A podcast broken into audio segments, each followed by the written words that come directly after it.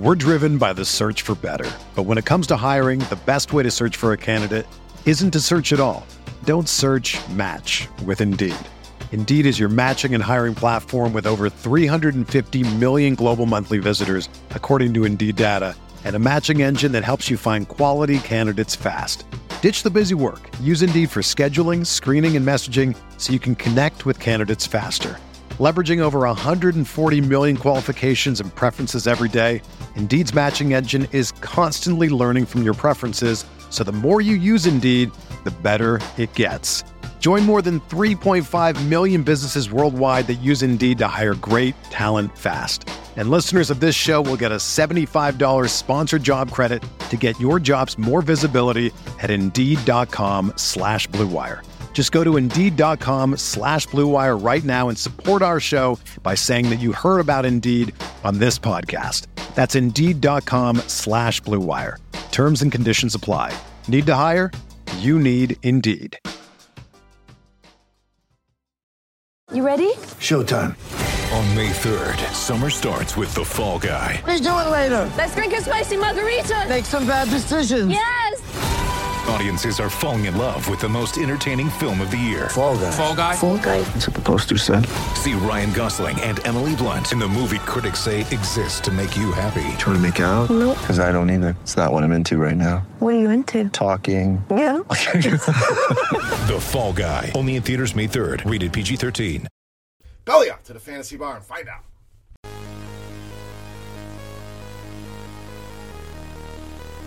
Welcome in, guys. Friday edition Beers Daily Fantasy Six Pack. Good to be back here in the fantasy bar once again. Six guys fresh off the tap for you again, covering all the major sites here. Thank you for stopping by the fantasy bar. Before we get into things, guys, a couple things. Make sure you subscribe to the channel. Also, if you enjoy your time here in the fantasy bar, make sure you hit that thumbs up button on YouTube. So important, helps us out a great deal. And as always, I greatly appreciate it. Also, make sure you go and download the old Sharpside app, baby. Props, lines, spreads, everything you need for sports betting, for DFS, for fantasy, whatever it is. Very valuable app that can give you all the information that you're looking for. Plus, running a free contest over there. All you got to do, lock in a bet, try to go on a streak. The longer your streak goes, the more FanDuel credit you will have access to. So get a streak going, get them lock bets in, free to play. Download the Sharpside app today. All right, let's talk some NBA. Big Friday night slate of games. Let's start with power forward center Jaren Jackson Jr. of Memphis. So Jackson really starting to ball out here of late. 40 or more fantasy points now in three straight games. Playing very well against this San Antonio team this season as well, averaging 23 points per game. We're not even factoring in anything else. Averaging around 37 DraftKings points per game. So hitting the floor that we're looking for. You add that with the recent play where he's really picked it up. And I think there's real 6 7x potential here with Jaren Jackson Jr. The Spurs dead last in defense versus archetype against a player like Jaren Jackson Jr. You can find all that information all over RotoGrinders, especially in our lineup HQ tool. But a good matchup here, a guy in a good form, and a great price in the low sevens on FanDuel and DraftKings makes Triple J one of my favorite plays here on Friday night. All right, let's stay at power forward center with some value depending on the site with Bobby Portis of the Knicks. So kudos to DraftKings, bumped that price up to 6,400, expecting Julius Randle to be out again. That's exactly what we got. FanDuel stayed at 4,400. Yahoo down at $14. So we trust that DraftKings algorithm, and the price jumped up for a reason here. So on FanDuel, Yahoo, really take advantage of it. Even on DraftKings, I don't mind the $6,400 price. Yes, we're paying more. That may scare people away, but look what he did last game. Crushed even at that number, and did it despite the fact that he only shot 29%. So we get him near 50%. Boom, we're talking 50 fantasy point upside here for Bobby Portis. So a great buy on FanDuel, a great buy on Yahoo, and even on DraftKings. You get a little bit more flexibility there, move things around, even like him there at that $6,400 price point. All right, staying in the mid range. Next pick for us point guard, shooting guard Markelle Fultz of Orlando. So we always want to look at injuries. Looks like DJ Augustin not going to play here tonight for the Orlando Magic. That's a good thing for Markelle Fultz. That's basically his main competition in that backcourt at the point guard spot. Now you get more shots, more usage, more opportunities. Always a good thing, obviously. 30 or more fantasy points now for Fultz in three of his last five. So we check another box. A guy coming in in good form. And the last box we're going to look at here matchup. Phoenix, bottom 10 in fantasy points allowed to the point guard position here. Markelle Fultz, I think, is a little bit too cheap. I'd pay mid sixes for him. We're getting him in the high fives. Take advantage here against the Phoenix Suns with Markelle Fultz. All right, another mid range play. Trying to make life easy on you guys here at shooting guard, small forward, Joe Ingles of the Jazz. So the Christmas season rolls on. Some of you Scrooges want to end all that, move on. Hey, it's Jingles, it's Christmas. We're going to continue to play him anytime Mike Conley is out of the lineup. We don't have official word on Conley yet, but word is he's going to miss at least another week or so. So Joe Ingles, one of the guys that's going to help fill the bill there for Utah. Donovan Mitchell, Joe Ingles, those are the guys that can play some point forward for this team. And it's really shown. Ingles, five or more assists now in six straight games. The cash floor is solid. When you put him in, you're going to get the 25, 30 points you're looking for at these prices. The GPP ceiling is certainly there for him to go over 40 fantasy points in any matchup. With Mike Conley out, Joe Ingles pretty much a lock and load for me, and no difference here tonight on this big Friday night slate. All right, next play for us. Let's go to Atlanta and go with power forward center John Collins. So I know Trae Young, the talk of the town, had that massive game against Houston, put up a huge triple double there. But let's not forget about John Collins. Played very well in that game as well. Not to the level of Trae Young, but we're talking about games of 45, 50, 55 fantasy points for John Collins over the last seven games. So obviously, the ceiling there for this guy. The matchup, the Wizards, bottom 10 in almost any category you want to look at against power forwards, against centers, whether it's fantasy points allowed, defense versus archetype, defensive efficiency, all near the bottom here for the Washington Wizards. So, and Collins, one of those guys that could fall through the cracks. There's a lot of studs on this slate. All the big names are on the slate. Luka, Giannis, the Lakers. So I think people will be spending up on those guys before they'll spend up on John Collins, making him a contrarian option here on the high end and a guy I think is going to crush here against a depleted Washington front court. John Collins, one of my favorite spend ups to be contrarian here tonight on this Friday night slate. All right, it's time to take a look at my favorite play. Before we do that, guys, we're going to continue to run it back here. Thank you to the Loyal Bar patrons. We're going to run our Beasts of the Night contest. What is it? Free to play. Get in the comment section below the video. All you got to do is guess fantasy points for my Beasts of the Night on DraftKings here tonight for a chance to win three free days of RotoGrinders Premium, which gives you access to all these tools we talk about here in the video. Everything behind the paywall. Get in there, check it out, and obviously, again, free to play. So let's take a look at my favorite play of the night. You know, Matt's the Beast of the Night.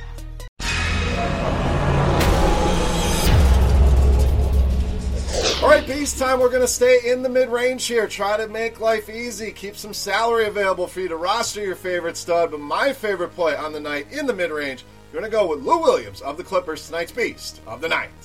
So you notice a pattern here. We're checking off boxes with all these guys. Guys in good form, guys with good matchups, guys with injury situations to capitalize on. We'll check one, two, three there for Lou Williams. Averaging almost 38 FanDuel points per game over his last three.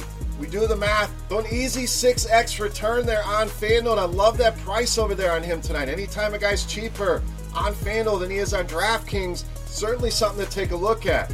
Injury situation. No Paul George here tonight for the Los Angeles Clippers. That means the usage rate for Lou Williams jumps over 30%, which we know is an absolutely elite number. And the Warriors, whether he's playing the one, the two, does not matter. Bottom six in both of those categories. Second most fantasy points allowed when he's lining up at shooting guard. But Lou Williams, shooting the ball, scoring the ball, playing very well for the Clippers. I don't think that changes here tonight, making him easily my favorite play on the Friday night slate and tonight's Beast of the Night. All right, guys, that wraps up for Friday night in the NBA here in the Fantasy Bar. Any comments, questions, feedback, you guys know what to do. Make sure you get your guess for Lou Williams on DraftKings right below the video for a chance at three free days of RotoGrinders Premium. For RotoGrinders.com, I am Beer saying salut. Best of luck tonight, guys. Best of luck this weekend. NFL video out as well, so make sure you go check that out, and we'll see you next week. Hey, thanks for checking out our videos. If you want more expert advice on DraftKings, FanDuel, or any other daily fantasy sports, Make sure you check out the current videos playlist.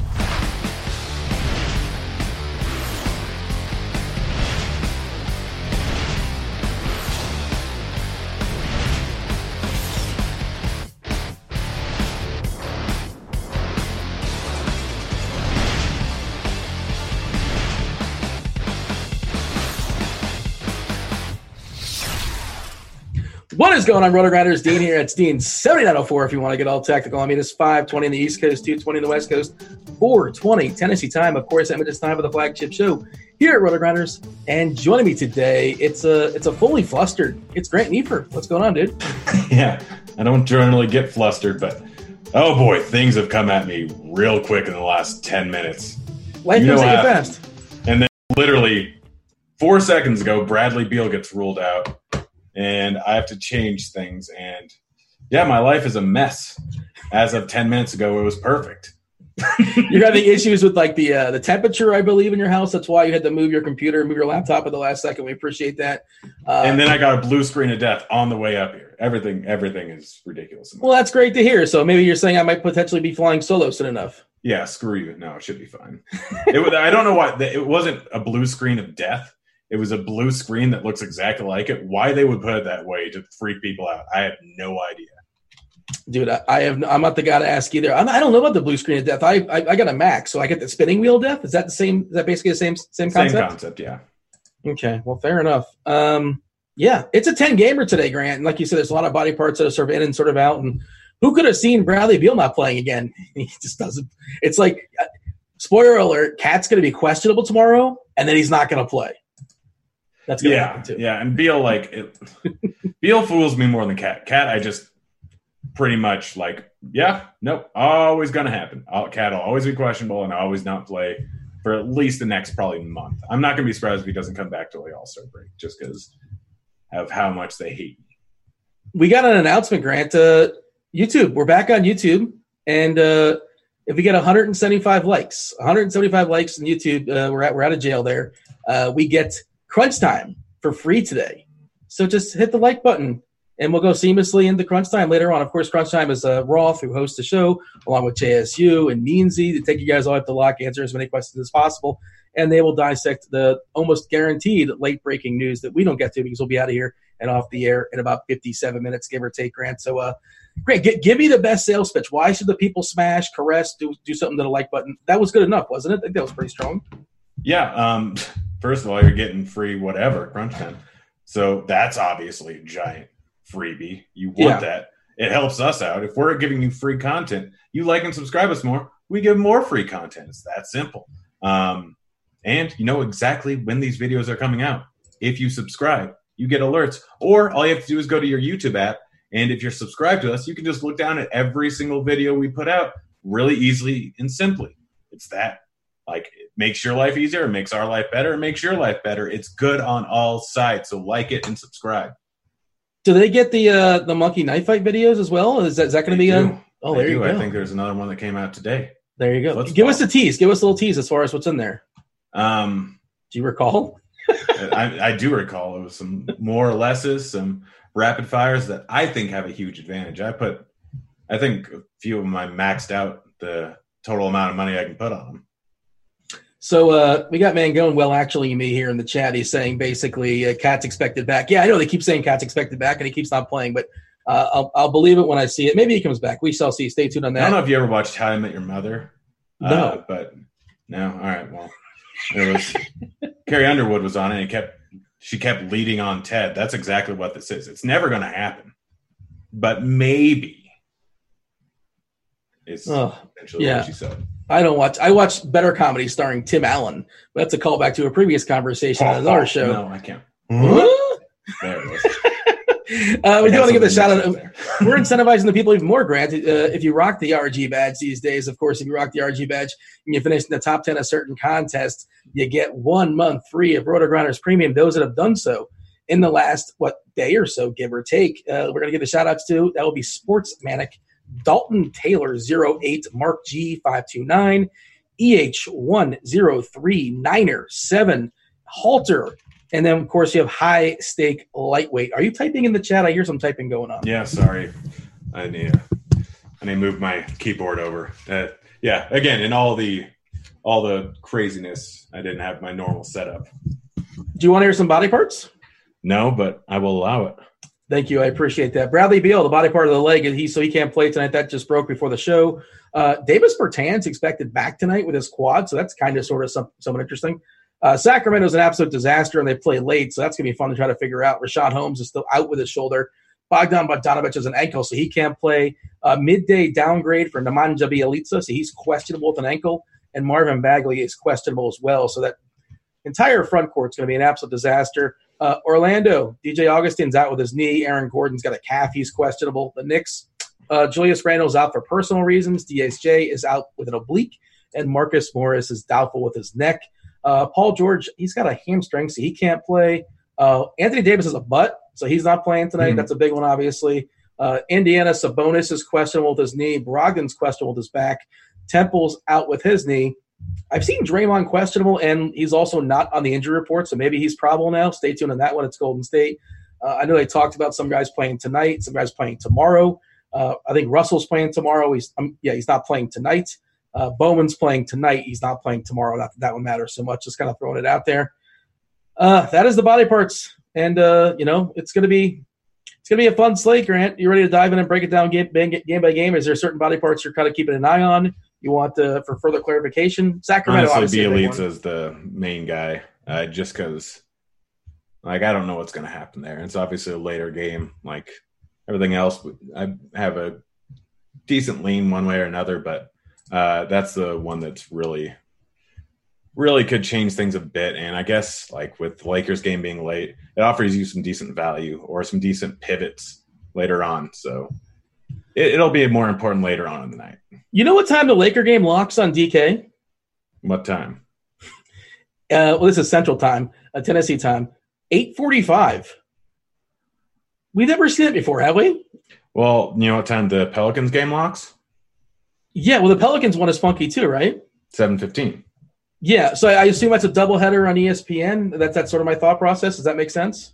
Ah, that could potentially be it. Yeah, that would that would make sense there. I'm guessing that's what's going down there. As far, I mean, I don't know why ESPN would book New Orleans and well, I guess New York big market, and they probably did this before Zion was out. I don't know how long, how far out they booked these things, but all right. Uh, only one game, ten gamer tonight, and only one game, uh, six o'clock. Well, six o'clock Central Time, seven o'clock as far as East Coast. I should know East Coast. That's what everybody goes by. I know you're not East Coast, but you, you, you've uh, you've been on the West Coast your whole life. You know better. You know to like to speak in East Coast time, right? Yeah, I either speak in East Coast or West Coast time. Um, even though I'm in Mountain, like those are the two easiest ones. Yeah. If you're going to power rank, Mountain is clearly fourth. Nobody cares about, Mountain time. Ah, I think it's still better than Central. It's debatable, I suppose. One we and got two is pretty clear. Phoenix and we got Colorado. Well, we got Phoenix for half the year. Yeah, isn't there one state that doesn't do time zones? Is, it, is that Arizona. Arizona? Yeah, okay, it's Arizona, right? All right. Uh, Well, just- they don't do daylight savings time. Yeah, well, I guess yeah, it's sort of like one of the same. Uh, Atlanta and the Wizards, two forty. That is a massive number, Grant. So ten gamer, not all games are created equal. This one's definitely certainly interesting for sure. And we have the news that Beal's going to be out, Washington is what a, uh one point dog here, so it's high, it's tight. Uh, Atlanta, one point favorite here on the road versus Washington. We saw Washington was an absolute disaster last time out with their, uh, I think they had nine bodies available. Uh, who was the chalk that blew up on our face? Jordan McRae just barely got any run. A lot of starters didn't get any run. I think Mahinmi got cut short as well, too, plenty. Let's talk about the Atlanta side first. All the studs are playing, basically, with the exception of like Houston. But you know, you got you got Giannis, you got Le, you got LeBron, especially without the AD. You, you got Kawhi without George. Uh, we got Luka Doncic, and then there's Trae Young. You know, who's a really good fantasy stud of nothing else, and it's a great matchup here against Washington. Is like where does he fall in the rankings of all like uh, all the studs tonight? He might be my first. Oh, which like I'm not just talking about just based on raw points. Like cash, I think you're better off with the other two guys, but in terms of tournaments, like Trae has just as much upside, literally just as much upside as Luka or as LeBron in a normal matchup. He gets a matchup going up against Washington. He's 2K cheaper than Luka. Like this is an absolute smash spot here for Trae. I love him. The problem is he's still going to be fairly chalky. Um, I'm still waiting for the most updated ownership here, but he. I don't think he will be for the record. Maybe I'm wrong, but I don't got him he pegged at 30 on DK. Okay, then maybe I'm wrong. I Yeah, don't think he'd be that high. Like I don't think I didn't think it was going to be that high either, but I think it's just the fact that he put up an 80 point game in the last game. So And Like, Washington. yeah, it's yeah Washington. We obviously know, like he might get some Isaiah Thomas defense. How would that be? Well, so it's funny. I was looking at the DRPM stuff today, the, the defensive real plus minus, and uh, for point guard specifically. And yeah, Trae Young is one of the worst in absolute basketball, and IT2 is one of the worst as well. So those are like the two worst defensive uh, point guards in all of basketball. Best, by the way, just throwing it out there, uh, Kris Dunn. There you go. Shout out Kris Dunn. Uh, both of them did a good job defensively from a guard perspective. Uh, yeah, and uh, Thomas is kind of sort of somewhat interesting because he's been an absolute disaster lately, and for a multitude of reasons, getting ejected and uh, doing goofy things. Uh, he's just been bad. Ish has been much better, of course, and there's no real future for Isaiah Thomas in Washington when they're theoretically good again. He's probably not going to be in that team, but his price is way down. So I guess he's kind of sort of something interesting. He can get it going for 25 minutes against Atlanta. But talk to me about the about Young Huerter, kind of disappointing last time out, but still certainly playable. Collins, another great spot here against Washington, and you know, I was thinking people are just going to pay up for LeBron first, just because there's no AD, maybe Kawhi, depending on, and of course everything's lineup construction. But yeah, absolutely, Trae Young is a great play as well. Uh, give me your take as far as the rest of the Hawks and pivot over to the Wizards because that's going to be a fun conversation. Yeah, no, it's a little bit interesting with the rest of the Hawks here. I mean, obviously Collins in this spot. Washington terrible at rebounding, terrible at defense, number one in pace. I really like John Collins in this spot too.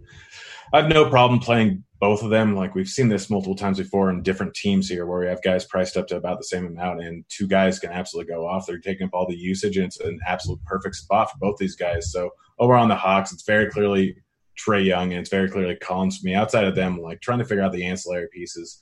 I think that Len is probably a little bit too cheap over on FanDuel, probably a little bit too high priced over on DK. So he's in play, but realistically, you could have 10 guys that are underpriced on FanDuel. And so I'm probably just crossing him out. Bembry, Jones, like maybe Huerter would be the next guy I would look at. And it's not really a great spot, but it's just the way that the slate can end up turning out. Where if you want to throw him in on an extra, uh, for an extra guy in a game stack here, it's not the worst idea in the world because outside of Collins and uh, Trae, there's no one else you really want to play on this uh, Atlanta team. So if you want to fall on game stack, I hope that goes to overtime. It's projected to be close. It's not the worst idea in the world. Over on the Washington side, obviously McRae ends up getting a big boost without feeling it. Yes, I know that he did disappoint a little bit the other night, but it doesn't matter. He's going to put up a boatload of shots in all likelihood in a matchup like this. So McRae's very much in play here and a good play. Ish Smith is the interesting one. Like, I don't know. It's it's such a good matchup. He could end up crushing here. He could not. I'm not entirely on board with him. I think I'd rather play Isaiah Thomas just because of the price tag here. Especially like I know it sounds terrible, but we already said it's against Trae Young. Like if we're game log watchers are going to be like, no, no way, absolutely not happening. But if he gets 15 points, he's not going to kill you. He's had tough matchups going up against Orlando, going up against Boston, going up against Denver, going up against Orlando, getting kicked out of the Portland game, going up against Miami. He's had horrible, horrible spots in the last week and a half here, and he's down to 3,900. We don't really know what Washington's going to do half the time. Without Beal in there, like there's a lot of potential that Thomas could just end up chucking, especially if he's got Trae Young guarding him here. So I hate to say it, but he's going to be low on. He's a good play on the slate. Every he'll probably get kicked out in the first minute and just.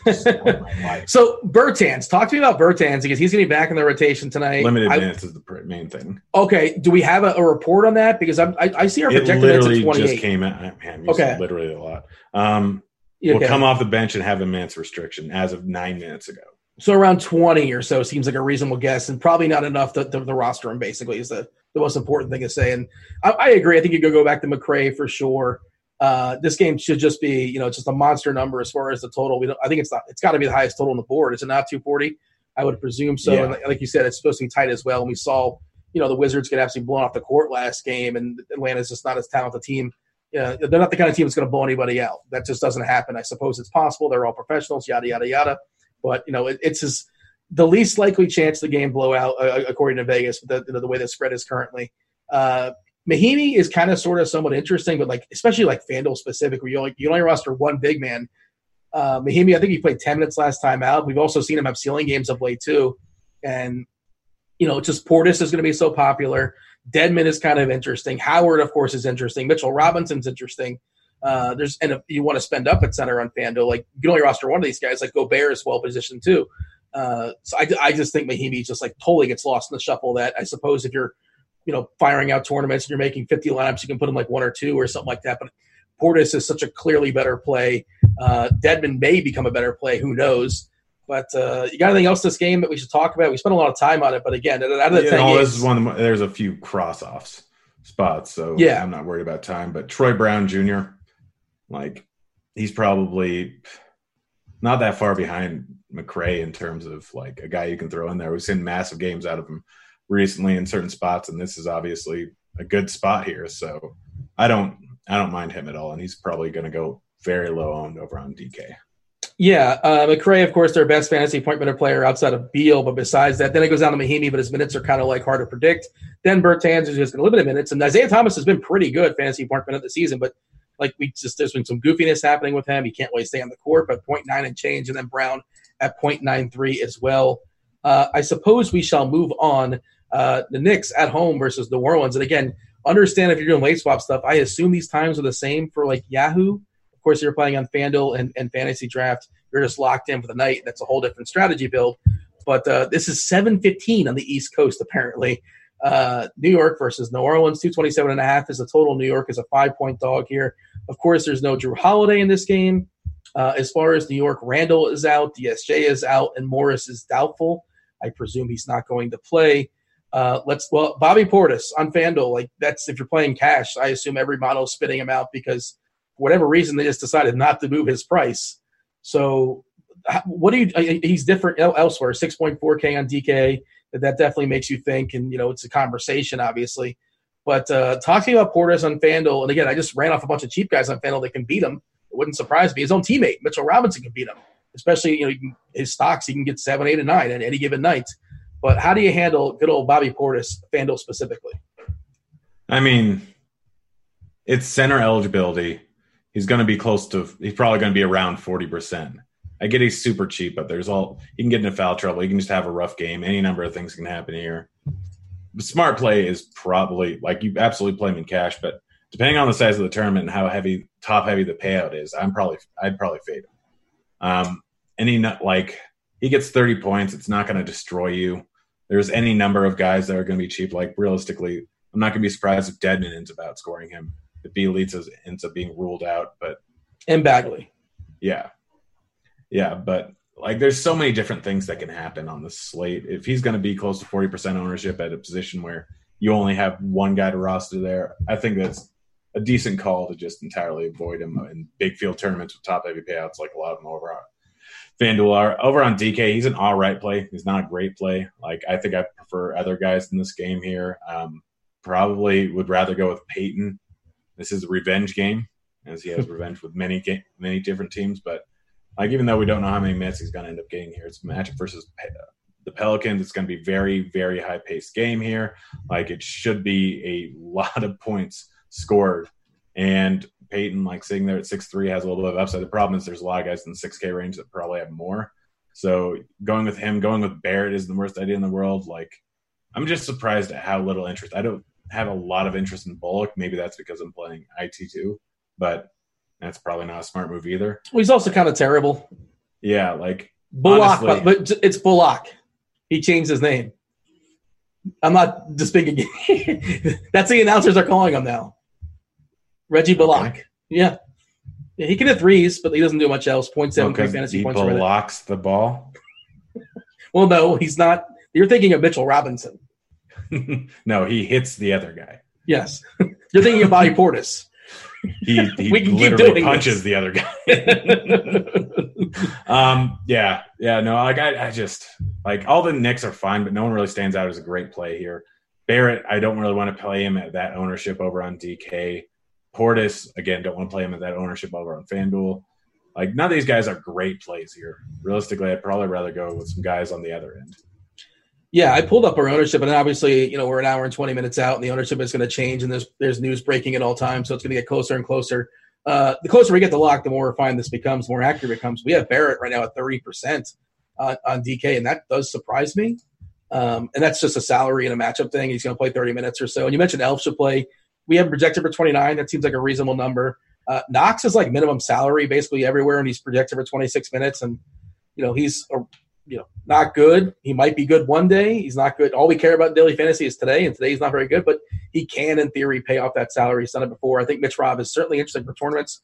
Uh, wouldn't shock me if he somehow outscored Portis. Uh, of course, Portis, uh, you know, the models are going to tell you to play him for sure, and he makes a lot of sense, especially on FanDuel. 11, but was he $14 on Yahoo, which is fine as well. That's a pretty solid price, actually. Uh, how about New Orleans? I think Ingram is I don't. Is Ingram's not like a star, but like without Holiday, his rates are definitely going to spike. And this matchup against New York, perfectly fine.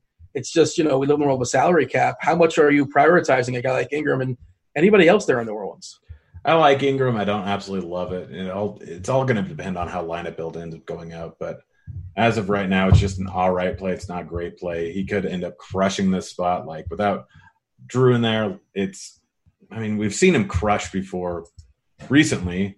Um, he's clearly better than he was last season, and this is almost the same team that we had with the Lakers last season after LeBron went out. Whenever Kuzma was injured, like we have a decent sample size of what this team is like in the current starting lineup.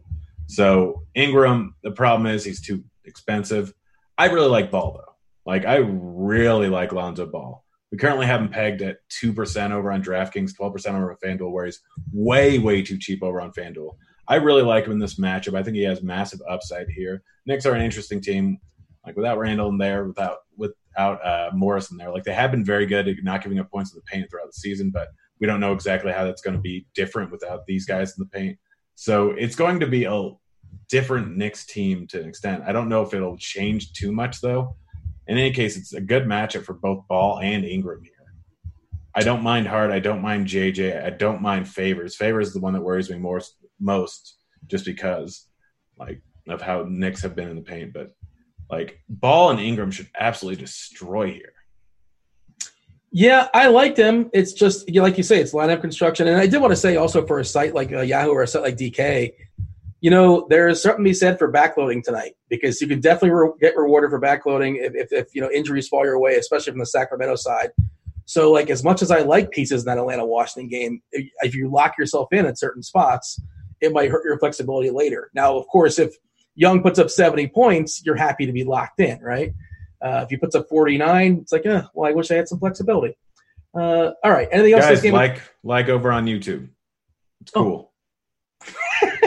Uh, yeah. Oh, we should mention, I guess, if we get the 175, 175 likes, guys, just joining us right now, you get Crunch Time for free, which is normally a premium show. It will. This show will seamlessly transition right into that show. It's one Kevin Roth, it's JSU, the, G- the GP Savant, and it's Andy Means, uh, who writes the excellent premium article five days a week. Uh, yeah, 175. We don't want to keep mentioning it either. So, like, if we get the 175, we'll we'll stop. You yeah, know, we have no reason to mention it. we'll stop derailing the show. You know, we'll derail the show for other reasons, but not for mentioning the um, the likes and things of that sort. We're moving on, right? Mm-hmm. My Miami Heat versus Brooklyn, two seventeen is the total. They're four point favorites. I meant to mention I didn't get him in the body parts, but Winslow is already hurt again. He had a, he had a setback, so he's not available anymore. Not that that changes anything too much. He only played like what fifteen or twenty minutes last time out. This is one of those games, Grant, where you kind of said, like, you know, uh, it's going down. You can absolutely. I'm not here to discourage, uh, besmirch Butler. I'm not here to besmirch Adebayo. They're perfectly fine plays. One of these guards probably gets there. I suppose Dragic is the best chance, but I don't know if I need anything in the Miami side. Dinwiddie's perfectly fine as well. We've seen, you know, LeVert is back. The weird thing they're doing with LeVert is like they held him back. You know, he came back from injury. It was a finger. It wasn't like his durability. It was his finger. His legs are fine. And he played, what, 22 minutes and change. They went into overtime. He didn't play a minute in overtime. I've seen nothing as far as his minutes restriction getting released or uh, unleashed, I guess. Maybe he plays 26, 27, 28 minutes. Maybe. I don't know. That's probably ambitious. I don't get it, but, you know, that's what's going down. Uh, long story short, this game is whatever. You can play some Dinwiddie. You can play Bam. You can play Butler, but I don't think I'm getting the much. Yeah, that's basically it. You can play Butler, you can play Bam, you can play Dinwiddie.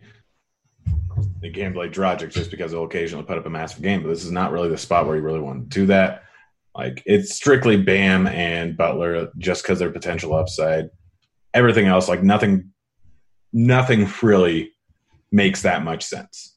Like it from a logical standpoint, outside of potentially ownership, no one from a number standpoint makes that much sense. Like it looks like Nunn's getting a lot of ownership. I don't really understand that. I get Allen can occasionally have a big game. He can also get in foul trouble. He can also put up a giant dud. There's also 10 other guys at around the same price range that are just as good, if not better plays. So I yeah, I really have no interest in anyone from this game. Yeah, uh, San Antonio, Memphis, 230 and a half is the total. Memphis is a one point favorite. So this one's high. This one's tight. Um, yeah, I feel like I should like more here.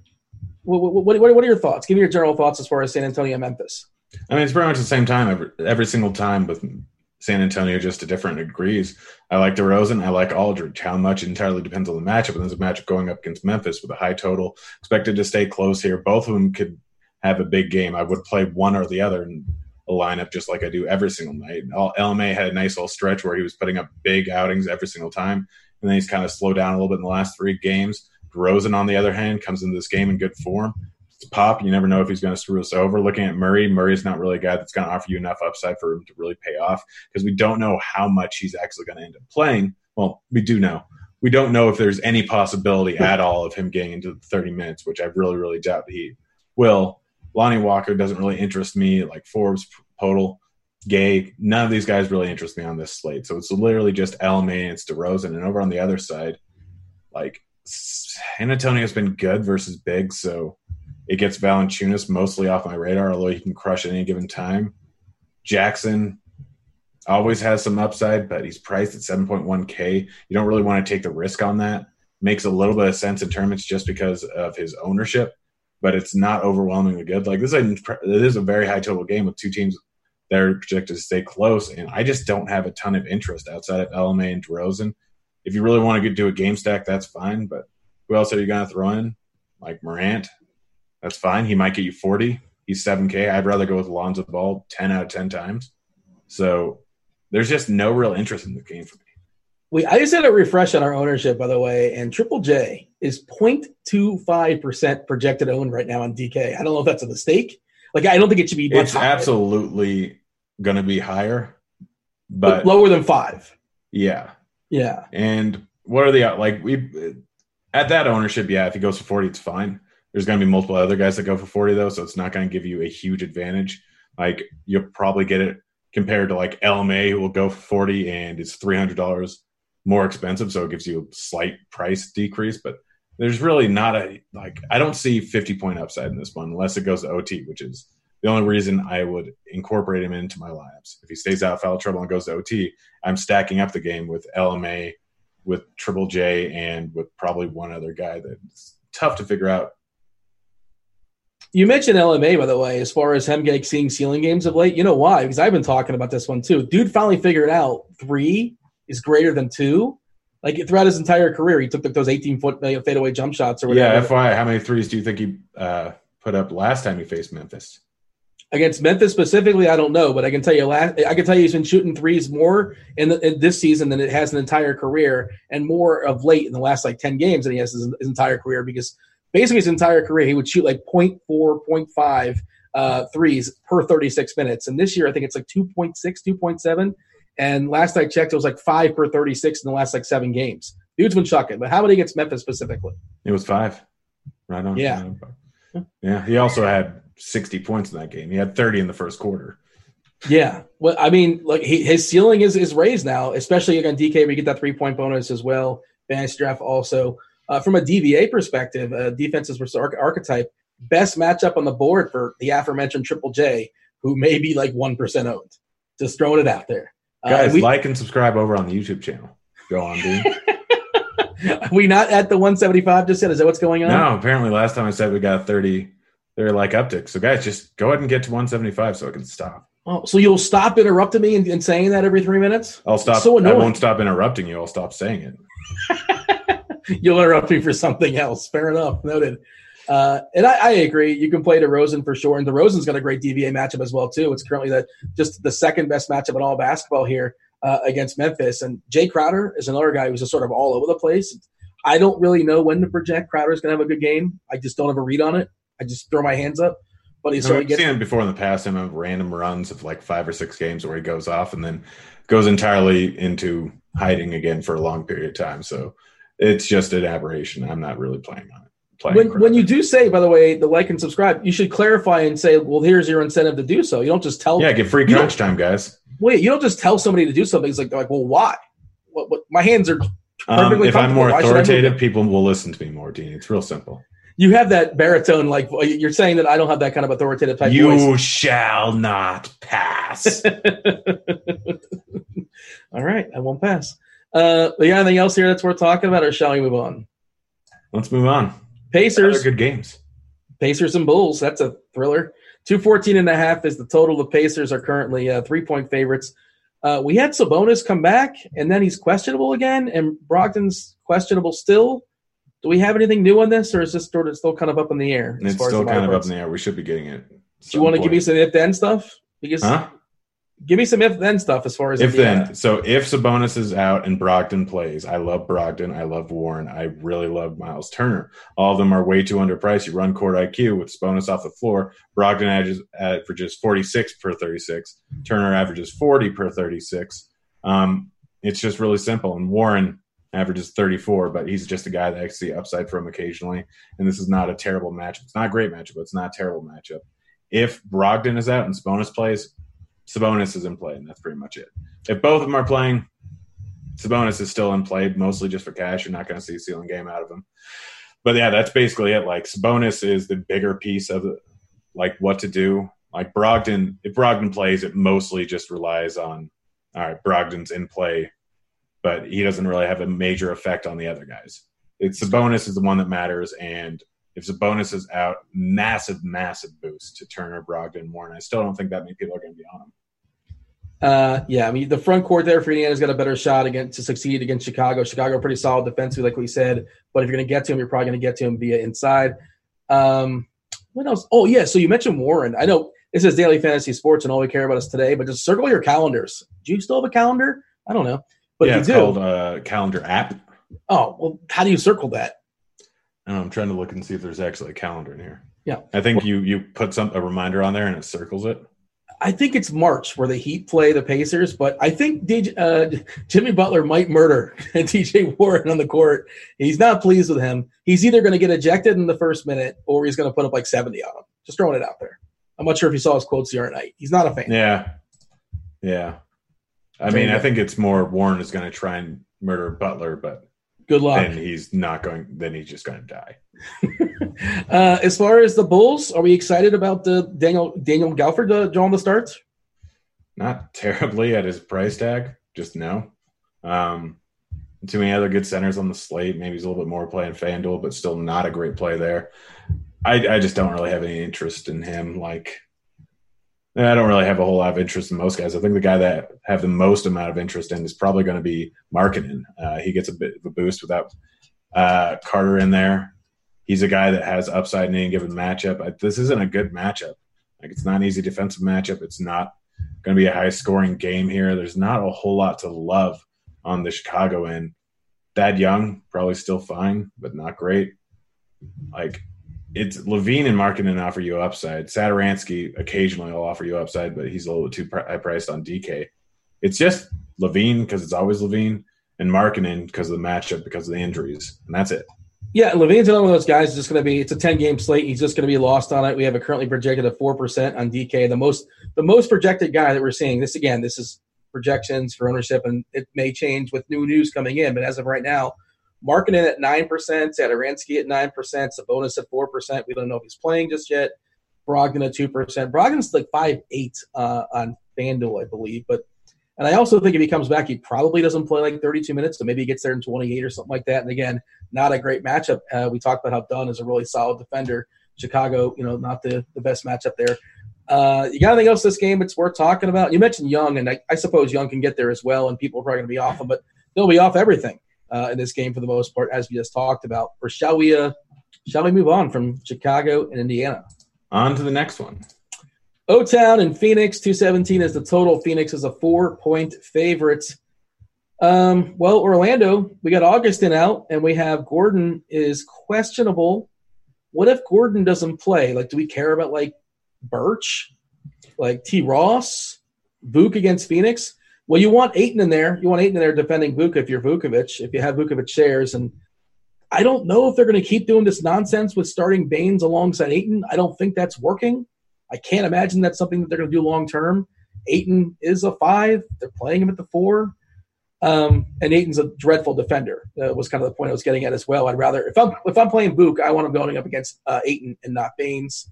Uh, the Orlando side, if Gordon's out, how much do we care? I mean, little bit. It's a good matchup for uh, for my, Orlando. I can't remember which which city it was. Uh, it's a good matchup for Orlando going up against Phoenix. It's a pace up matchup here. Like they're not a great defensive team. Everything kind of grades out well for Vooch, and he's probably going to be one of my favorite plays of the Magic. Then Ross is expected to get a decent amount of ownership. If Gordon's out, then yeah, Birch, West are both fine plays, but they don't stand out off the page that much. So it's a little bit rough to go with that. Like Fultz at his price tag, at his current minutes, not terrible, not great. Like he's a good play, not great. Uh, Fournier, like it's probably the guy that I'm going to be most interested in. Maybe he runs a little bit of time at the point. He maybe gets a few extra minutes here because of the injuries. Like a lot of different things going to end up happening. Where Fournier and Vooch are really the only two I'm looking at. Everyone's going to go to Terrence Ross, and I just don't have a huge desire to do it. Yes, he's put up a few decent games recently, but still not the greatest idea in the world to go with him if he's going to end up being chalky. Uh, it's just that simple. Like he stands out as a decent point per dollar play it's just if the ownership's going to be on him, it's not really worth it.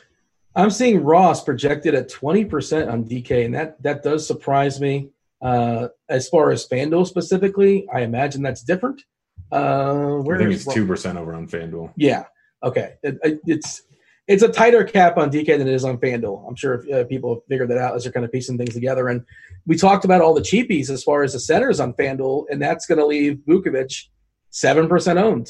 And I, yeah, I don't think it's going to be any higher than that because people are going to play Portis. Uh, people may play Dedmon. Uh, they're probably going to play. They might play one of the Lakers centers. Um, there's just other places to go. It seems like a really strong spot to save some salary. Or if they're spending up, they might spend even higher to a guy like Gobert. Uh, so yeah, you can definitely play Vucevic in tournaments. Uh, and then, oh, what do you have for me as far as the Phoenix side? We've seen Booker in great form. Uh, if you want to comp him to a guy like McRae, obviously much different, similar skill set, I suppose, but Booker's better. But they kind of do the same things. We saw how McRae was sort of shut down this Orlando side. Of course, he was hit by a loss of minutes because that team as a whole is an absolute disaster. Booker's been in good form of late. Probably my favorite spend up here on the Phoenix side. But again, if I'm prioritizing spend ups tonight, Grant, I don't think Booker's one of them. Uh, not saying you can't do it. I just don't think most people will. And he can put up 60. Sure, why not? What do you have for me as far as the Suns? I mean, yeah, Booker's the interesting one here. Obviously, he's been getting a whole lot more shot attempts as of recently. In the last two weeks, he's put up an average of over 20. He's only had under nine or under 20 once, and he had 19 there. So the shot attempts are there. He's been a little bit hot on the floor recently, shooting over 50% almost every single game here. I don't expect that entirely to continue going up against Orlando. We haven't seen a massive volume of shot in any given game outside against the Knicks, and that was just a little bit of a weird scenario there. It's a spot where he's probably not going to go much over 20. shot attempts because of the pace of the game. It's a spot where the more likely scenario is that he has an off shooting game because of the matchup, because of how good they are defensively. The interesting thing is the fact that he's 4% owned, or probably going to be Yeah. 4% owned. There's a lot of guys on the slate. If that ownership, if Jamino still has him pegged around that ownership closer to lock, or if you need to pivot to a lower owned guy, Booker's absolutely a fantastic guy. But I wouldn't have him in my lineups too much as of right now. It's more of a pivot later on if I'm if I'm struggling a little bit, I need to do something a little bit different in the later games. It's it, that's that's the reason to use him. That's the reason why you pivot off of other guys to him. But as of right now, like he's just an all right play. Rubio with Booker taking up a whole bunch more shot attempts. I don't expect a whole lot of Rubio. Not using Oubre in a slower pace game here. Ayton, there's a lot of center options. His price tag's probably about where it should be. I'm not. I'm not expecting a massive ceiling game out of him here. So he's a guy that's probably going to draw enough ownership where I'm not going to play him. It's really just Booker for me in the spot because of the matchup and because he's just a decent pivot. do want to hit it once more. If you guys uh, like, subscribe, just like we get 175 likes. That is our goal today. You get Crunch Time today for free. That's one Andy Means. That's JSU. That's Roth. This stream will seamlessly go right into that. Well, it may go take, take a second or maybe eight minutes or so, give or take. Some fun music and probably a video. Maybe Grant's Monkey Night Fight video will be playing in between. Something will definitely be keeping you guys entertained. I don't know. Devin I just liked it. Dean. Have you liked it yet? I have. I don't have YouTube open right now, but uh, yeah, Do it on my your cellular telephone. You'll get an ad. You know what it is? I'm I'm a fraud. Like I, I'm a hypocrite. I'm telling people to do something and I'm not doing it myself. Um, all right, let's move on to Charlotte and Utah. Oh boy, 209 and a half is the total in this game. Utah is a 10 point favorite. Do you like anybody on Charlotte? No, Graham is fine. Like it's not a good matchup, but Graham shows upside. That's it. You pivot to him in the later games if you are falling behind. That's the reason why you play Graham. That's the only reason. Highest owned players on Charlotte: Rozier at three percent on DK and Graham, I believe, at two percent on FanDuel. Uh, yeah, I mean, it's just not a good matchup. There's so many other spots to go. There's no price discount that makes anybody pop. Uh, we talked about it already as far as Gobert. Gobert, a great matchup here against Charlotte, but you know we live in the world of a salary cap, and there are especially FanDuel specific uh, models are going to tell you you're supposed to spend uh, spend down at the center position. Of course, Gobert can put up like 15 points and 23 boards against the Charlotte team and throw in some stocks as well. He does like to swap. They call him the Stifle Tower. No, wait, there's another. Doesn't he have another nickname that has to do with him like blocking people? He's got two nicknames. One Stifle Tower. The other is lost on me. Maybe chat will hook us up with that. Uh, give me your thoughts as Googling. far as what? Googling. Yeah, I think he has two nicknames. Maybe I'm just making that up. Uh, Utah, what do you have for me? Uh, Utah, it's Gobert and Mitchell. Um, if you're play, if you are in fact playing a guy or two from the Charlotte side, I think you can throw in Ingles if you expect this game to stay close. I don't, but it's not going to surprise me if it does. If this game ends up staying close, then I think Ingles can be in for a big game at his price tag of 5600. So I don't mind him, but I prefer him if I'm bringing it back with someone like Graham or Rozier or both. It's just not something I really expect to do. Uh, it's Mitchell and Gobert. Like both of them have big upside in this spot, especially if this game stays close. Gobert has a perfect matchup. Mitchell has a good matchup. It's that simple. It's it's real easy to break down Utah. If it stays close, Mitchell, Gobert, Ingles can crush. If it's a blowout, Mitchell and Gobert can still crush. If it's anything else, then I don't know. I think that was you know, those are actually the only two options. we're seeing we're seeing Gobert by the way on FanDuel. You love the matchup, right? You said it's perfect. He's five percent. Yeah, and his price tag isn't crazy over there. He can obviously have more upside considering the blocks and steals upside. So, yeah, yeah, he, he's a good play over there on on the fan duel. And on DK, he's at seven percent. Yeah, But I get it. I get it. When you start when you sit down and start building lineups, it's like, well, I don't. I mean, I like him. Uh, you have to make some cuts. You got to make some edits pretty quickly. Uh, you got anything else in this game that's worth mentioning, or you know, and you can mention as far as the matchup. I think it's the third best matchup when it comes to DVA, the defense versus archetype. As far as Charlotte, he should absolutely annihilate. He should pummel. Uh, we probably should move on to a game that players we're going to like. The Lake Show in Dallas, two twenty three and a half is the total. Lakers are they're actually three point dogs here in Dallas. Of course, there's no Porzingis, there's no uh, there's no Brow. Um, all right, so LeBron is who we're talking about first, I suppose. Yeah, LeBron is going to be chalky. LeBron is a good play. Without Davis in there, he should absolutely smash in the spot. His price tag's good.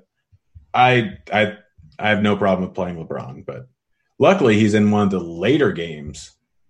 It becomes a little bit tough to pivot off, but um, if you're way behind, remember Giannis is going to come in at one fourth the ownership, and he's a hundred dollars more expensive. So plan out your lineup accordingly, where you can swap exactly from LeBron to Giannis. It's a two v two probably. No, it could be a one v one. Well, what's the, the difference in salary between Giannis and LeBron? Okay, yeah, yeah, fair enough. Yeah. I got you. Yeah, leave hundred bucks. Yeah, Yeah, like we have a lot of late games in on this slate here, and we have some chalky guys in the early games, and we have a game that has the potential to be one of the highest scoring games we've seen in a little bit. So, if that Atlanta Washington game absolutely goes off, you're going to need to make some weird weird pivots, and Giannis has a bunch of upside. We'll get to him when that game happens, but as of right now, LeBron is one of the top top plays on the entire slate. He's going to be heavily owned. And it's entirely justified. Outside of him, McGee is going to be one of the chalkiest, if not the chalkiest guy on the entire slate. We have him pegged for what close to seventy percent ownership over on DraftKings. Just Oh man, that's too high for McGee. Like absolutely I get it, but man, I don't want that much. He might only play like twenty one minutes. He probably doesn't close. yeah, like yes, he has some upside, but still, it, it, I I don't want to play McGee at that ownership. I don't want to play almost anyone at that ownership, but Oh, I do. I just don't want to play JaVale McGee at sixty six. I mean, I get it, I totally. I, what, what is what is on a ten game slate, I almost never want to play anyone at that ownership. Yeah, I mean everything's sort of case dependent, obviously. Um, LeBron we're saying currently at thirty three percent on DK. You mentioned JaVale at sixty six percent. What is? Well, I'll say what is Howard at? You know, well, Howard's more expensive, obviously five point six Yeah, yeah. Howard's a better play on DraftKings. 0.25 percent owned, by the way, is his projection. Yeah, that's a little bit low. It's probably going to be closer to three, I would guess. I agree. Um, but yeah, like he has probably about the same upside. McGee, any number of things can happen to him, and at that ownership, you're only paying thirteen hundred more. So again, it's a it's a potential late swap scenario. Let's say that you have LeBron and McGee swap over to Howard and Kawhi. Okay, does that actually work? Let's see. We got we got a Howard projector for the same amount of minutes as McGee too. And like I said, there's- a better chance Howard closes this game uh, than McGee. Dallas is not a very big team unless they roll out Boban. You know, especially with Porzingis being out. I don't know if they're going to dust Boban off or not. Like obviously, don't consider Boban. I know Grant. I know I'm saying don't play Boban, but you don't play Boban. I know you're going to confirm, even though you don't want to. It's going to hurt a little bit, but you're not playing him. if you're in a twenty thousand person winner take all tournament, then Nope. Boban's a decent play. No. what about the Kuz? Uh, Kyle Kuzma, uh, we presume he's going to draw the starts. Uh, I don't know what his splits are with and without that new haircut, but uh, you know he's not just not not not priced for a guy that's going to play probably twenty eight to thirty one minutes. I can't imagine the haircut helps his splits just because he stands out. Well, I guess he might blend in with the court more with the hair, but I, I feel like people are going to know exactly where he's at on the court because of that haircut. It's fun watching your guys like when they're doing well, uh, but if they're, and they have like a hair haircut that stands out. But if they're doing poorly, you really notice it. Like, why is my guy doing nothing? Like Ky Bowman when I was playing him like two months ago or so was like that. But uh, not playing him anymore, obviously. But he has he had his moments. Uh, is he too cheap for you, Kuzma? What do we have as far as his projected ownership? I feel I should pull that one up as well. Uh, it's eighteen percent. Okay. 18% on DK53. It's probably higher on FanDuel. I think it's higher on FanDuel. I'm just guessing here. Uh, I can actually pull it up. Yeah, 31% on FanDuel where he's 4.4K. Yeah, um, yeah, Kuzma, good play. It's that simple. Like, not a great play, but he's definitely a good play. He's going to get a little bit more run here. He's going to get a little bit more usage in this offense without Davis in there. Like, do we have any interest in Rondo? So it's possible LeBron plays bigger and he doesn't run the, run the point, and the Rondo goes out there and plays the one. Um, I, I think he's interesting. Like he's basically priced like uh, IT two, right? Yeah, Depending on where you're shopping. Yeah, I mean, he's he could potentially get a few extra minutes. He could get close to thirty. We know Rondo can put up a big, big game any given time. He's priced at four K. You run court IQ, and without Davis on the floor, he puts up a little bit more than a point per minute. they could run Ron bigger. They could run Rondo at the point. There's other options to pass the ball off to, so that could give him an uptick in assists and everything. Rondo's an interesting tournament play, and I hate saying that every single time. It's national TV too, I believe. Yeah, Is that yeah, still a that, thing? That narrative has never worked out well, guys. Don't forget to like and subscribe over on the YouTube channel. But I was saying that sarcastically. What what's the uh, what's the uh, incentive for that? we Just get free crunch time if we get to 175, and we're pretty darn close. are we? All right, we're creeping Now, up there. Dean, you want to you want to open up a separate screen and be the last guy? No, it's a whole process, and I don't like multitasking. But like you know, if, if need be, I. It's funny. I, I saw a comment here in the YouTube chat. They said uh, they're not going to hit like until I pronounced uh, Nikola Vukovic's uh, name correctly. Is that not? well, then correct? pronounce it correctly. Is it what Nikola Vukovic? Vuch, Vuc- oh, Vucevic. Vucevic. Yeah, I watched the Orlando guys too. You think I would pronounce? I now. I mean, I, it's I'm literally myself. everyone from that. That's how things are pronounced. That's how C's are pronounced. Like, do you call is his his name is Jokic? Yeah, These his name was Goat. Actually, the Joker, Nikola, Nikola Jokic. Yeah, I don't Yeah. know. I thought I was pronouncing that one correctly, and like I watch plenty of Magic games. I watch a lot of games on mute too because I have the quad box up, and I got to pick one. Sometimes I listen to podcasts and things of that sort too. Sometimes I listen Oh man, it's so weird watching football not on mute during the playoffs because it's only Yes. only- I'm doing the same thing. I finally got to hear Booger. and Like I, I know why people go nuts about him. I mean, I've heard I, I intentionally mute the games, Oh. Booger's games, unless. I feel like. I mean, I feel like there's a sweet Booger zone between like three and seven drinks. Darn it, I hear dog. Thor. Son of a biscuit. Talk to me about for- talk to me about Luka.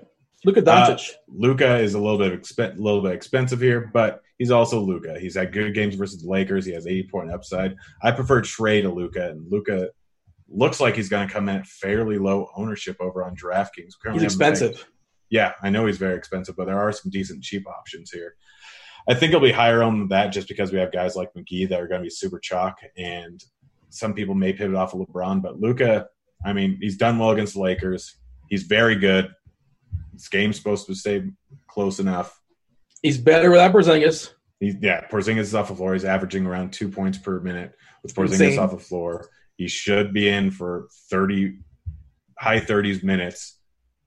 So he's in. If he's averaging close to two points per minute, high thirties minutes.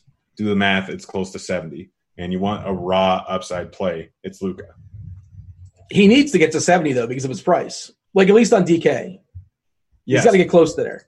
yeah, and 60 is that- not enough. That's what we're projecting him as. Is close to seventy. Yeah, I know. this is crazy. That says what the math says. Uh, you got anybody else? Is there a, a second piece on, on Dallas that's worth a look? I know like DeLon Wright was a guy that was kind of sort of popping in models to some degree. Nobody's ever enthused about rostering Wright. Uh, Kleber's had its moments of late. Uh, THJ any given any given game can drop 25 real life points in the bucket, but I have a hard time getting very excited about any of these guys. They're playable, but you know, it's for me, it's mostly Luka or bust. Yeah, that's kind of it for me too. Two games left. Milwaukee, Sacramento, 224 is the total. Sacramento is a seven point dog. I'm sorry, a nine point dog. I cannot do math. Uh, the aforementioned Giannis Antetokounmpo on the other side. Uh, for me, it's basically Giannis and everybody else because Milwaukee has a really deep rotation. Uh, Sacramento, we, we like guys that shoot threes against Milwaukee. So Buddy Hield is kind of interesting for tournaments for me. Uh, Milwaukee, as we know, yield the most three pointers in all the league. They give up the fewest amount of points inside the lane. Uh, the paint, the kids call that. We don't know the status of Bjelica. He's currently questionable, midday downgrade, as is uh, Bagley. He's also questionable. We saw, we thought Giles was super chalky last time, and I think he had a good first half where he played 60 minutes or so. Actually, he played 60 minutes combined in the entire game. Uh, and we saw Dedmon relieving with like seven minutes to go in the third quarter and never get off the court. Dewayne Dedmon, they dusted him off. He hadn't played since the day after Christmas, I believe. Uh, he's also allegedly uh, available for, uh, for, for for trade if somebody wants to inquire. Showcase game. Uh, he's also a big that can step out and hit a three. Like he's capable of that. Like it's not his game per se, but he's also like a better, uh, you know, shooter than a guy like Whiteside. I don't know how the minutes are going to be delegated. Maybe we see Giles get 24. Maybe we see Devin getting 24. Devin was playing well, so he stuck around. But um, he's just another potential cheapie.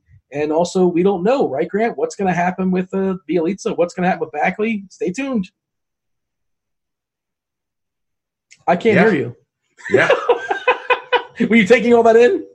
I mean, it's interesting. So with the Giles thing, they have no reason to play him for a bunch of minutes. They didn't they didn't pick up the last year on his contract. So playing him a lot of minutes, if he is actually good, it's not even an injury thing anymore. If he is actually good, then they have no reason to play him extra minutes because they don't want him to sign for a big contract. So that's kind of why I don't really have any interest in Giles.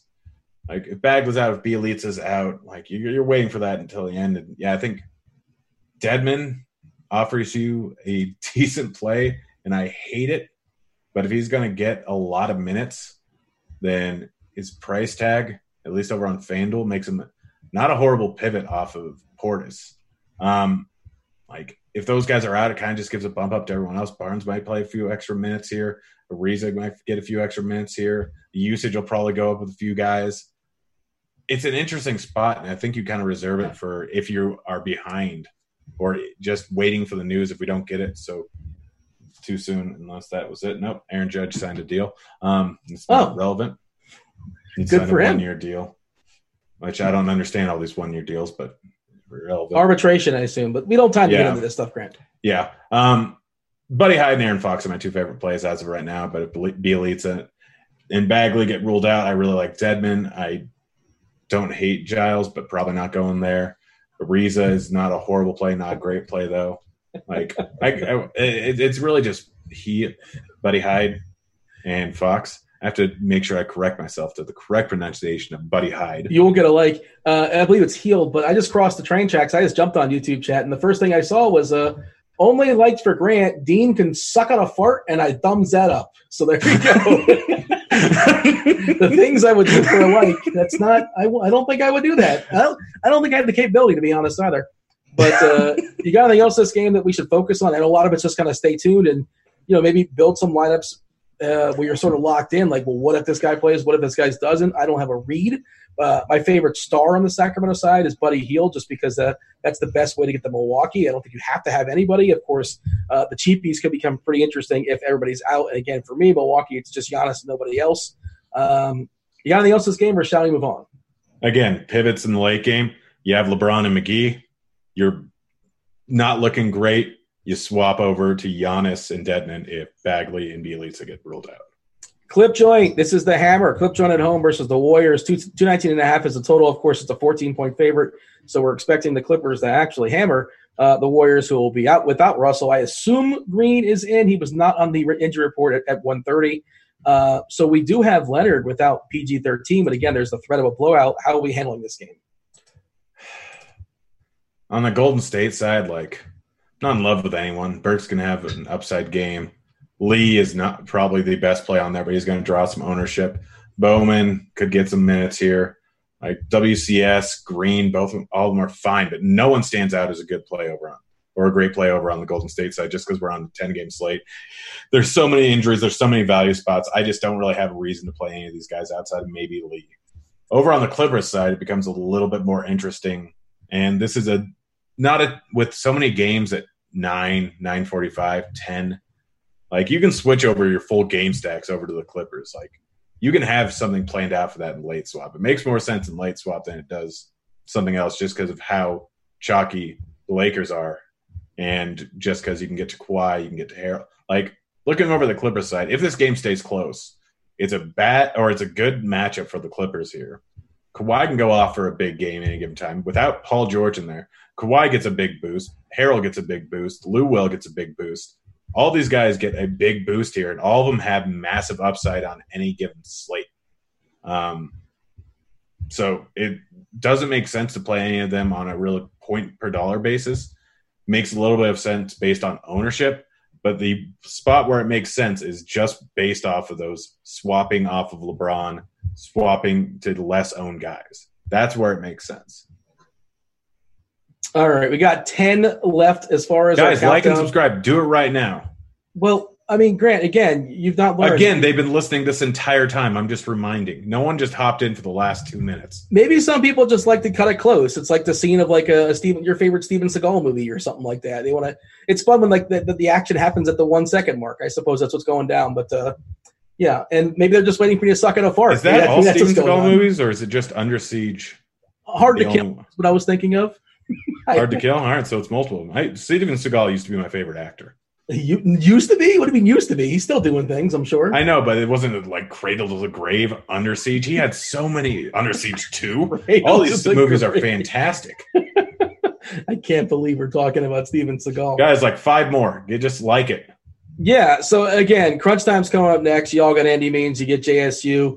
You get a. If they take you guys off the lock, there will be some breaking news, and they'll break that down for you. Grant, before you step aside and get out of here, make way for crunch time. The people are going to hit the uh, the thumbs up, the like on YouTube. So we're going to get just enough. I think. Again, we're cutting it close to have uh, have it be public. It's normally premium tonight. It's public. Give me uh, the player we're locking in tonight. Tonight. Who's uh who's going to break the slate? Give me a, a bold call. Oh gosh, who was it? Had uh, I, I'm trying not to say Isaiah Thomas. Like at the top end, it's going to be Trae Young that breaks the slate. It's going to be super early. Isaiah Thomas goes for 35, There you go. We hit and the we goal. hit the goal because of you that go. Great call by me. That's going to destroy my soul. I told you, Steven Seagal saves the day once again. Uh, we're going to step aside and make way for crunch time. I do want to say, just throwing this out there, to the people, uh, this is my last show here on Grinders Live for, for the foreseeable future. If anybody's not aware, Someone mentioned Casey Ryback in there. I'm so proud. who? Casey Ryback I don't know who that is. from Under Siege. Oh well, there. I don't know the character names, but yeah, for the foreseeable future, I'm still with. Uh, I'm still with RotoGrinders, still doing con- uh, content for RotoGrinders currently. Uh, but yeah, this is uh, this is my last show here. I do want to thank all my co-hosts, including Grant, over the years. If they're in the DFS industry, I probably worked with them at some point. Devin, Simon, all the producers, Cam, Cal, Dan, DB, uh, for trusting me with this platform, and of course, all the YouTube chatters, all the viewers, anybody that ever supported this show. Uh, there will be a show next week. Just I won't be there. Uh, Grant, that's it for the last time. We're hollering, right? Holler. Holler.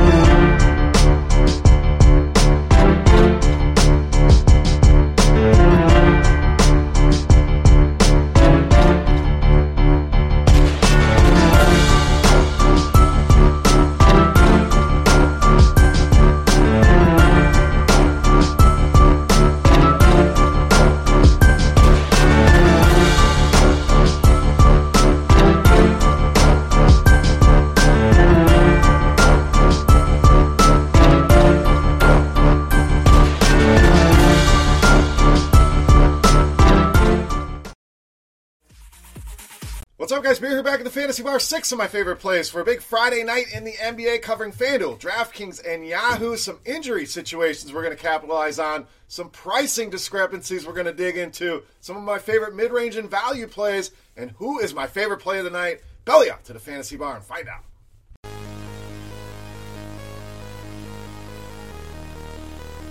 Welcome in, guys. Friday edition Beers Daily Fantasy Six Pack. Good to be back here in the Fantasy Bar once again. Six guys fresh off the tap for you again, covering all the major sites here. Thank you for stopping by the Fantasy Bar. Before we get into things, guys, a couple things. Make sure you subscribe to the channel. Also, if you enjoy your time here in the Fantasy Bar, make sure you hit that thumbs up button on YouTube. So important, helps us out a great deal. And as always, I greatly appreciate it. Also, make sure you go and download the old Sharpside app, baby. Props, lines, spreads, everything you need for sports betting, for DFS, for fantasy, whatever it is, very valuable app that can give you all the information that you're looking for. Plus, running a free contest over there. All you got to do, lock in a bet, try to go on a streak. The longer your streak goes, the more FanDuel credit you will have access to. So get a streak going, get them lock bets in, free to play. Download the Sharpside app today. All right, let's talk some NBA. Big Friday night slate of games. Let's start with power forward center Jaren Jackson Jr. of Memphis. So Jackson really starting to ball out here of late. 40 or more fantasy points now in three straight games. Playing very well against this San Antonio team this season as well, averaging 23 points per game. We're not even factoring in anything else, averaging around 37 DraftKings points per game. So hitting the floor that we're looking for. You add that with the recent play where he's really picked it up, and I think there's real 6 7x potential here with Jaren Jackson Jr. The Spurs dead last in defense versus archetype against a player like Jaren Jackson Jr. You can find all that information all over RotoGrinders, especially in our lineup HQ tool. But a good matchup here, a guy in a good form, and a great price in the low sevens on FanDuel and DraftKings makes Triple J one of my favorite plays here on Friday night. All right, let's stay at power forward center with some value depending on the site with Bobby Portis of the Knicks. So kudos to DraftKings, bumped that price up to 6,400, expecting Julius Randle to be out again. That's exactly what we got. FanDuel stayed at 4,400. Yahoo down at $14. So we trust that DraftKings algorithm, and the price jumped up for a reason here. So on FanDuel, Yahoo, really take advantage of it. Even on DraftKings, I don't mind the $6,400 price. Yes, we're paying more that may scare people away, but look what he did last game. Crushed even at that number, and did it despite the fact that he only shot 29%. So we get him near 50%. Boom, we're talking 50 fantasy point upside here for Bobby Portis. So a great buy on FanDuel, a great buy on Yahoo, and even on DraftKings. You get a little bit more flexibility there, move things around, even like him there at that $6,400 price point. All right, staying in the mid range. Next pick for us point guard, shooting guard Markelle Fultz of Orlando. So we always want to look at injuries. Looks like DJ Augustin not going to play here tonight for the Orlando Magic. That's a good thing for Markelle Fultz. That's basically his main competition in that backcourt at the point guard spot. Now you get more shots, more usage, more opportunities. Always a good thing, obviously. 30 or more fantasy points now for Fultz in three of his last five. So we check another box. A guy coming in in good form and the last box we're going to look at here matchup Phoenix, bottom 10 in fantasy points allowed to the point guard position here. Markelle Fultz, I think, is a little bit too cheap. I'd pay mid sixes for him. We're getting him in the high fives. Take advantage here against the Phoenix Suns with Markelle Fultz. All right, another mid range play. Trying to make life easy on you guys here at shooting guard, small forward, Joe Ingles of the Jazz. So the Christmas season rolls on. Some of you Scrooges want to end all that, move on. Hey, it's Jingles, it's Christmas. We're going to continue to play him anytime Mike Conley is out of the lineup. We don't have official word on Conley yet, but word is he's going to miss at least another week or so. So Joe Ingles, one of the guys that's going to help fill the bill there for Utah. Donovan Mitchell, Joe Ingles, those are the guys that can play some point forward for this team. And it's really shown. Ingles, five or more assists now in six straight games. The cash floor is solid. When you put him in, you're going to get the 25, 30 points you're looking for at these prices. The GPP ceiling is certainly there for him to go over 40 fantasy points in any matchup. With Mike Conley out, Joe Ingles pretty much a lock and load for me, and no difference here tonight on this big Friday night slate. All right, next play for us. Let's go to Atlanta and go with power forward center John Collins. So I know Trae Young, the talk of the town, had that massive game against Houston, put up a huge triple double there. But let's not forget about John Collins. Played very well in that game as well. Not to the level of Trae Young, but we're talking about games of 45, 50, 55 fantasy points for John Collins over the last seven games. So obviously, the ceiling there for this guy. The matchup, the Wizards, bottom 10 in almost any category you want to look at against power forwards, against centers, whether it's fantasy points allowed, defense versus archetype, defensive efficiency, all near the bottom here for the Washington Wizards. So, and Collins, one of those guys that could fall through the cracks. There's a lot of studs on this slate. All the big names are on the slate. Luka, Giannis, the Lakers. So I think people will be spending up on those guys before they'll spend up on John Collins, making him a contrarian.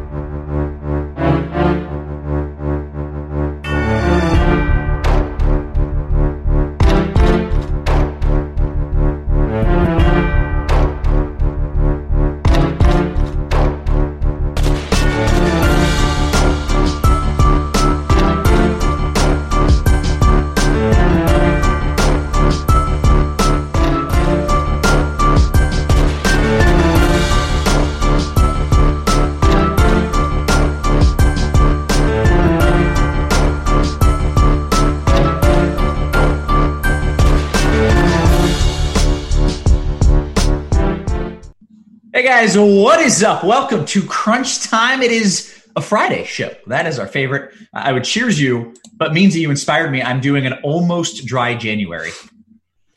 So like You're gonna have to elaborate. What does that even mean? like I'm not going out of my way to drink, but if someone's like, "Hey, you want to get drunk with me?" I'll do it. It's like Okay, so almost dry. You will be drinking it in 45 minutes. Yeah, that's probably true. Uh, but hey, we have we have all kinds of good things coming your way. Ten games, three hosts. We got means. What up, man?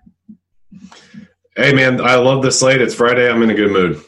Okay, excellent. We got JSU as well. Uh, you're going to be helping us out with some GPP takes. How are you, JSU? You you you're looking tough, man. You got the, the Yeah, I, I do this for the intim- intimidation factor for all the new uh, all the new uh, people out there. So, what's up, guys?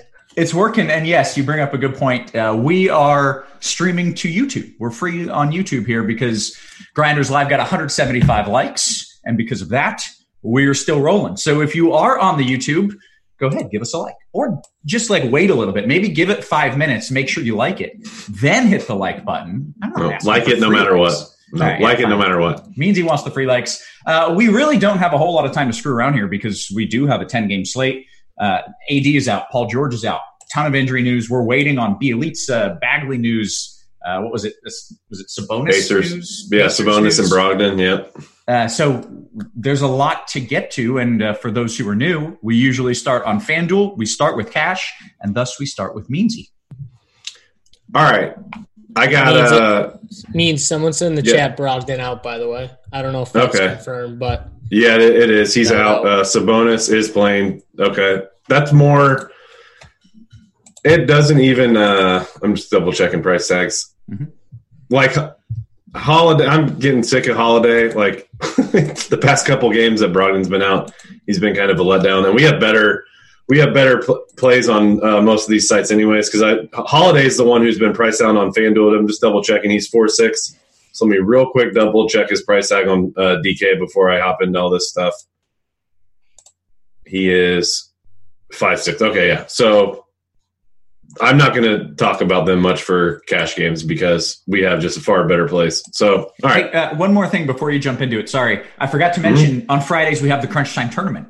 I have it in the chat. I'm putting it in right now. Hundred people, and uh, if you win, you get some free RotoGrinder swag as well as you know you get the money that you win. It's called We're Going Streaking because I have cashed three of these in a row. So come on, you got to take me down. You can't let me win. I'm the weatherman. You got to take me down. Jump in it. Hundred people. Go ahead, and fill it up. Means take it away. Snoop, Snoop a loop. Um, so yeah, like uh, I have two Wizards tagged, LeBron tagged at small forward, and Portis at center. So ish, ish at uh, four nine on FanDuel is just too cheap. Like I know a one or a handful of these guys were let downs the other night. Um, this is just a far, far, far better matchup, and they're you know they're playing the Hawks. They have they have Bertans back, which I actually think is a good thing. Like get the guy out there, spread the floor a little bit, have them score more points like he, it's going to be him taking shots instead of Isaac Bonga. So like we that's a good thing that Bertans is going to be playing. Um, so Ish at four nine is a lot for me at point guard, and I'm doing. I mean, I think you're just absolutely pairing him with one of uh, Luka or Trae. And man, like I I I want Luka. I just think he's a, a, a touch safer just because of how he contributes just more across the board. The scoring system's a little bit better for him on FanDuel than Trae because Trae turns the ball over more. So I want to get Luka, but in all honesty, my most recent build has Trae because I just can't find the 1400 to get up to Luka. I think it's one of those two guys. Um, other than that, I mean, I, I think it's a pay up spot. So no one I really want to touch on besides those guys, except maybe like Lonzo. He would be the other guy I'd consider. Uh, shooting guard. This one's a little bit tougher past McRae.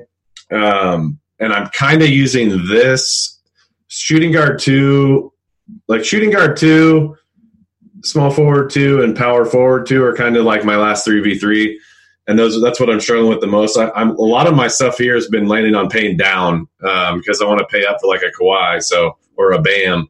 So I'm looking at like Delon Wright at four five. I'm looking at Damion Lee at five K, and I'm looking at Josh Hart at four four. Those are the guys I've landed on the most uh, for this other spot. Um, trying to think anybody else here. Maybe DeRozan if you're in just a completely different build. Oh, Lou Will. Lou Will I think is fine too. Uh, he's six two. He's definitely in that conversation. you're not going to be able to pay up for one of these other spots if you do Lou Will. It's just not going to happen. And in my opinion, you're going to get a little too thin uh, other spots. So that's what I'm looking at. Shooting guard, small forward. Love LeBron. Uh, no AD, obviously. I 10 7 think that's just a little a tad too cheap. So I, I want him. Uh, and small forward in general isn't my favorite position. I guess I was thinking that more before this Washington news hit with Beal. I do like Troy Brown as the other guy there. He's he's the guy I found myself pairing with LeBron the most. You can go a little cheaper here, probably with guys like E'Twaun Moore, Glenn Robinson the third. Those guys are both four one. If we get questions on those guys, it's a coin flip, man. I don't. I have. I would probably just go with E'Twaun Moore, uh, but it's that's.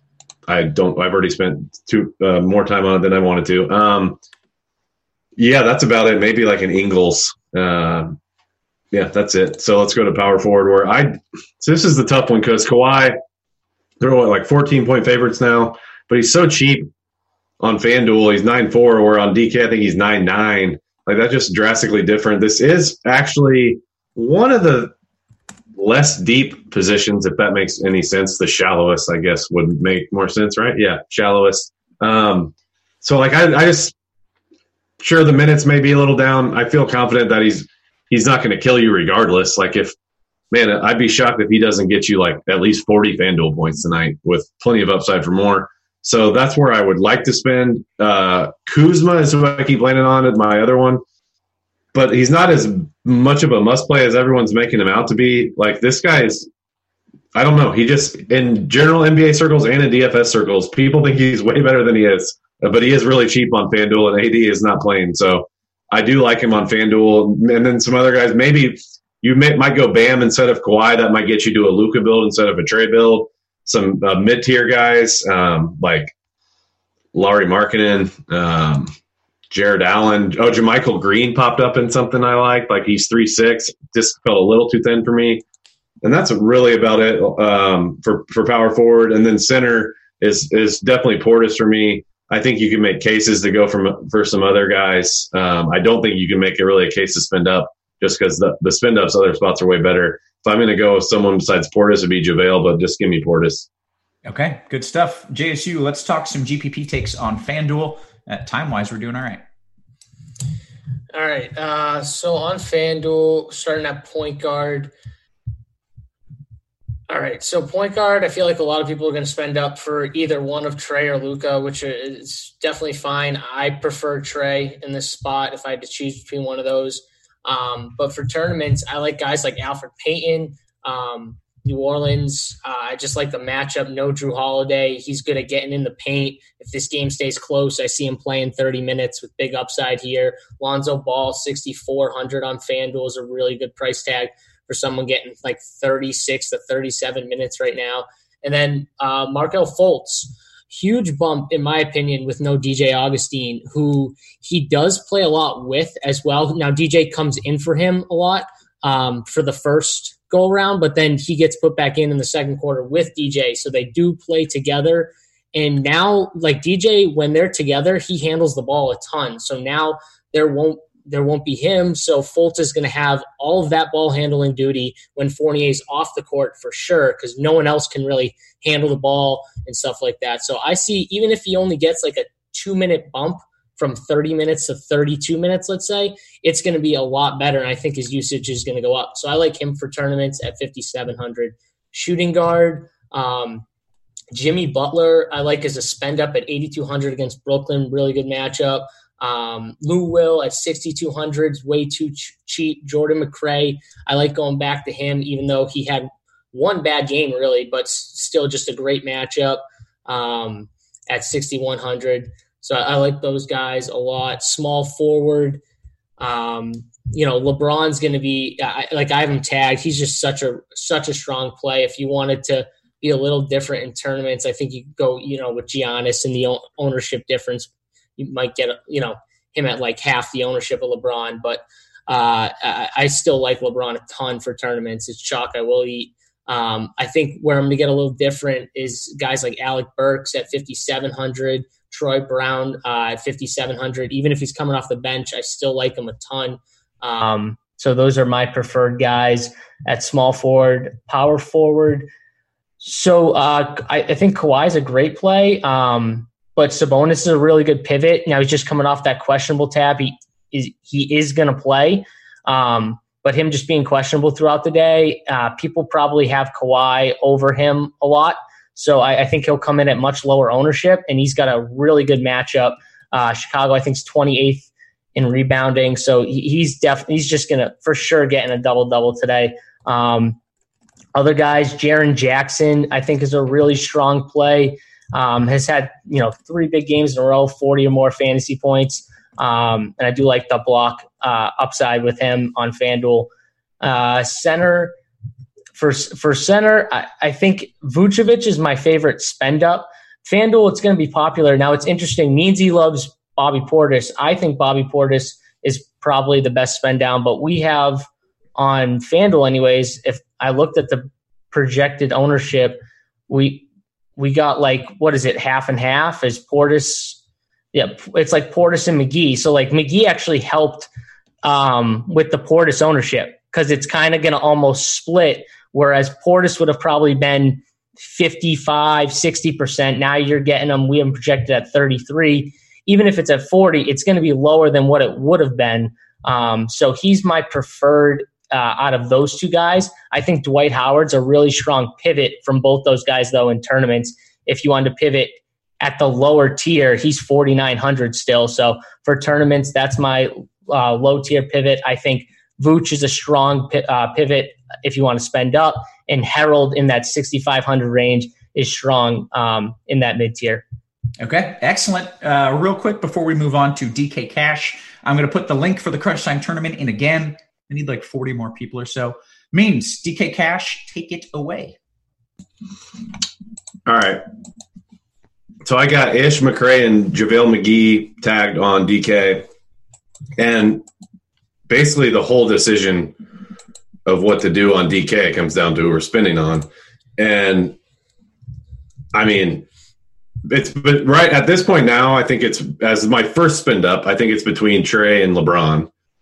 I think in general, you probably are going to try to get two of Trae, LeBron, and Kawhi. Um, these guys are these guys are all good plays. Like my, of course, my lean would be to get Trae and LeBron. They're in two very competitive games. The the Hawks one obviously has the highest total the, I'm worried about the Kawhi minutes I mentioned now on FanDuel, but the price is way way more uh, appealing over there. So if I had my way, I would get uh, Trae and LeBron, uh, but they're also the two most expensive of that trio. So keep that in mind as I go through this. That's kind of what my general outlook is. So yeah, so a point guard. We don't have to go through too many guys here because if you're doing like these two Wizards and Trae, that that would fill up three spot the, the guard spot, and then you're not too beholden to anything else. So those are some guys that I am initially starting with, and then a cheap one, man. Like I don't know how people are going to feel about Isaiah Thomas, but the guy chucks when he's out there. He still is getting like low twenties minutes, and he's three nine against the Hawks. So on this slate, I would consider it. Uh, I'm not saying it's it's something I'm going to go out of my way to do, but I think that's something to consider. Uh, trying to think anyone else really here so different on DK because there's so many. The, the MP messes me up. Um, that's really the main group of guys I'm looking at. So for my like my core cash game pool, that's that's really it. Maybe I guess RJ Barrett would be the other guy at five two. I'm a little lower on him than our projections. I think. Um, so move it over to shooting guard, where another uh, another cheap guy or mid tier guy, I guess you can call him, who's popped up in a lot of my stuff is Damion Lee his prices come down a little bit. Uh, Dar's out, so I think um, he's not really too. You don't need to worry too much about blowouts with him. Like it's a guy they want to play regardless. Uh, so five three, I think you can look to him.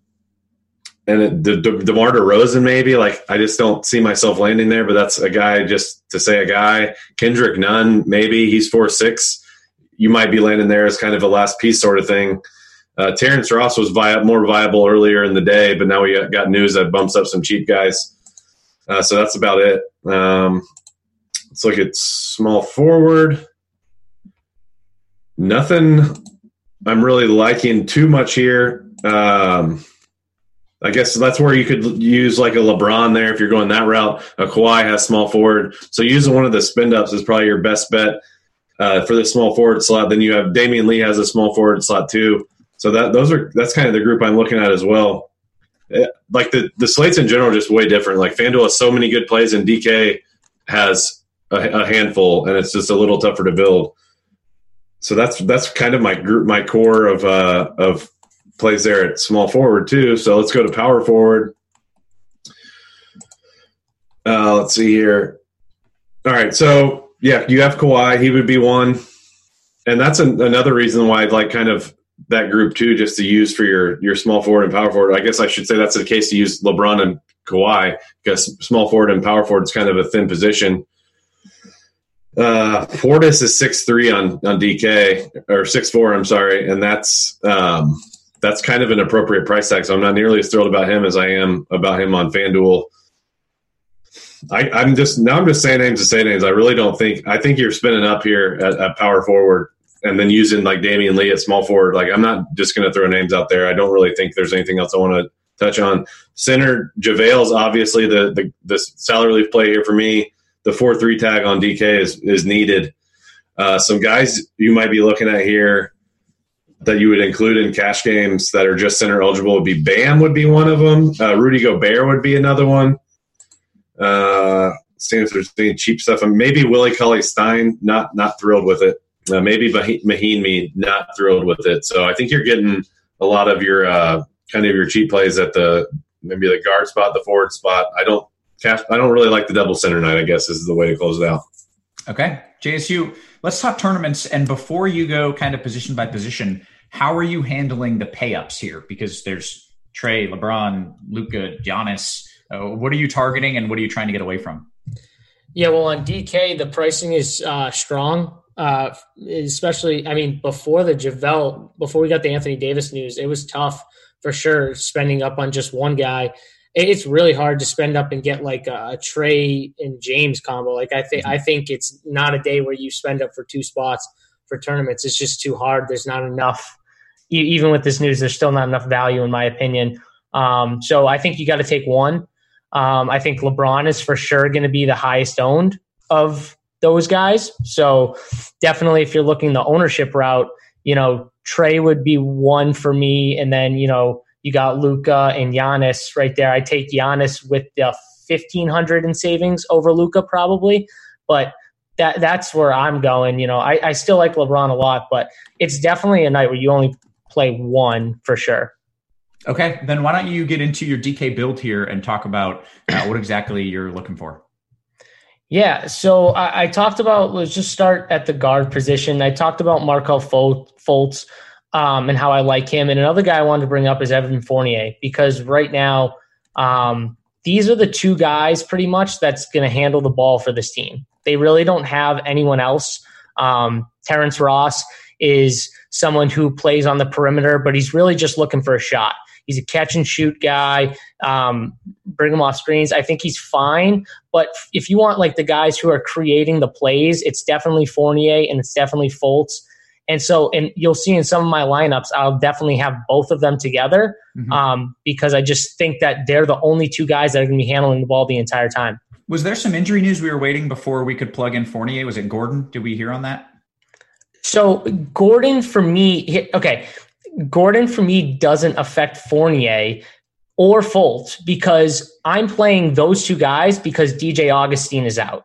Okay. That's the reason I'm playing them because DJ Augustin, the 24 or 23 to 28 minutes he plays, that guy always has the ball. He is always the point guard when he's on the floor. So when mm-hmm. he's on the floor, he's the main guy with the ball. So with him out, that now it's 48 minutes of these two guys. One of these two guys is always going to have the ball, always setting up the play, and those are the guys you want. So for me, I just want I'm going to have both of them. I'm going to have them kind of in different spots and then together in some. Um, so th- that's what I'm doing there. I, I don't think Gordon really changes that. Maybe it affects Vooch a little bit, um, but I don't even think really it, it does there either. Um, you know, for for forwards, you know, pivots off LeBron. You know, obviously Giannis is a good uh, pivot for ownership uh, reasons. You know, Buddy Hield will be popular. I still like the matchup because the Bucks give up the most threes, um, most threes made per game. You know, and really, I've talked about this before, but they really do a good job, the Bucks, of protecting the rim. And that's why they give up a ton of three point attempts because most teams know that. So they end up leaving shoot uh, or getting open shots because they're protect, protecting the rim and they're good at it. So teams are always kicking the ball out instead of trying to, you know, score on Lopez or Giannis, so mm-hmm. who are good shot blockers. So I think Buddy Hield's a really good play. Um, I don't really like anyone else though, unless we get news that Bjelica and Bagley are both out. If Bjelica's in, I would like him because he's a three point shooter. And on you know on sites like FanDuel, especially, he's cheap at forty eight hundred. But we're not going to get that news, yeah. so I don't like him at DK at six K unless he's the only one in. Um, you know, other guys, I think you can play uh, Draymond Green specifically on DraftKings at fifty seven hundred with the double double upside. You know, rebounds, assists, you get the bonus points. So I, I think he's in play. You know, minutes are definitely a question, but I, I still like him. Um, center spot, pivot, I like on DraftKings uh, from the chalk, which would be McGee. I think Alex Len at 5,200 is a really strong pivot against Washington. Pace up spot. This is going to be a really back and forth game, and I think he could destroy whoever's down low, whether it's uh, AP or Ian Mahinmi. Um, so I, I, do like him a good amount, and uh, he's probably one of my favorite uh, pivots besides Dwight. Okay. Hey, it means uh, we just got an update here. TJ McConnell is starting. So does this change? Uh, does that have impact on Ish? Uh, no. I know he's been playing better than Aaron Holiday anyway, so that's probably why. Um, hold on, let me look at this price tag. I, I no, I still like Ish better. Let me. Um, we can, if you want, You can start taking questions. Let me just pull up his stuff real quick. Okay. The other thing that I've been looking at three different chats here, and the overwhelming question is, what's the deal with Ingram? Is he in? Do we have news on Ingram? I'm pretty sure he's pr- probable. I'm guessing people are just maybe looking at the indicator tags. I, I haven't. I don't even see him on the injury report. Oh yeah. So I, am pretty sure he hurt a finger or something. That's what happened. He hurt a finger or something last game. Came back in, had it taped up. He wasn't even on the injury report. So I don't know who's out there saying he's he questionable. Sprained his right pinky. Yeah, he, whoever's out there saying he's questionable is just just creating fake news. Okay. Fake news. Sad. Okay. Good. Um, means you double check into the ish versus yeah. TJ McConnell thing. I'm going to start taking some questions here. We've got the crunch time chat, we've got the YouTube chat, and we have the Discord chat. I'm going to be kind of looking all around. Uh, mostly though, not not interested in McConnell for cash games. He's he's priced up. If he was like really like pump price, I'd be fine, but no need for him. Okay, good stuff. Uh, Ingram is starting, by the way, so there's your answer about Ingram. He is officially starting. Uh, okay, let's get to some of these QQs here. We've got roughly seven minutes left. We'll go to D Gold FanDuel cash question: Ingles and Portis or Prince and McGee? Uh, Ingles and Portis. Okay, uh, this is a question from Pick Me Kevin. So you, with a name like that, yes, your question gets taken. Uh, two v two v two. Kawhi and Hart Collins and Portis, or Trae and the Admiral? Was that me? And if that if that's me, it's not the last one. I know that much. Okay, um, then it's Kawhi and Hart versus Collins and Portis. Uh, do Kawhi and Hart. Okay. Greenlight says DKGPP. This is for you, JSU. Miles uh, Miles Turner is the last piece. Uh, yeah, you can do that. I have one more thing I want to add on the McConnell thing.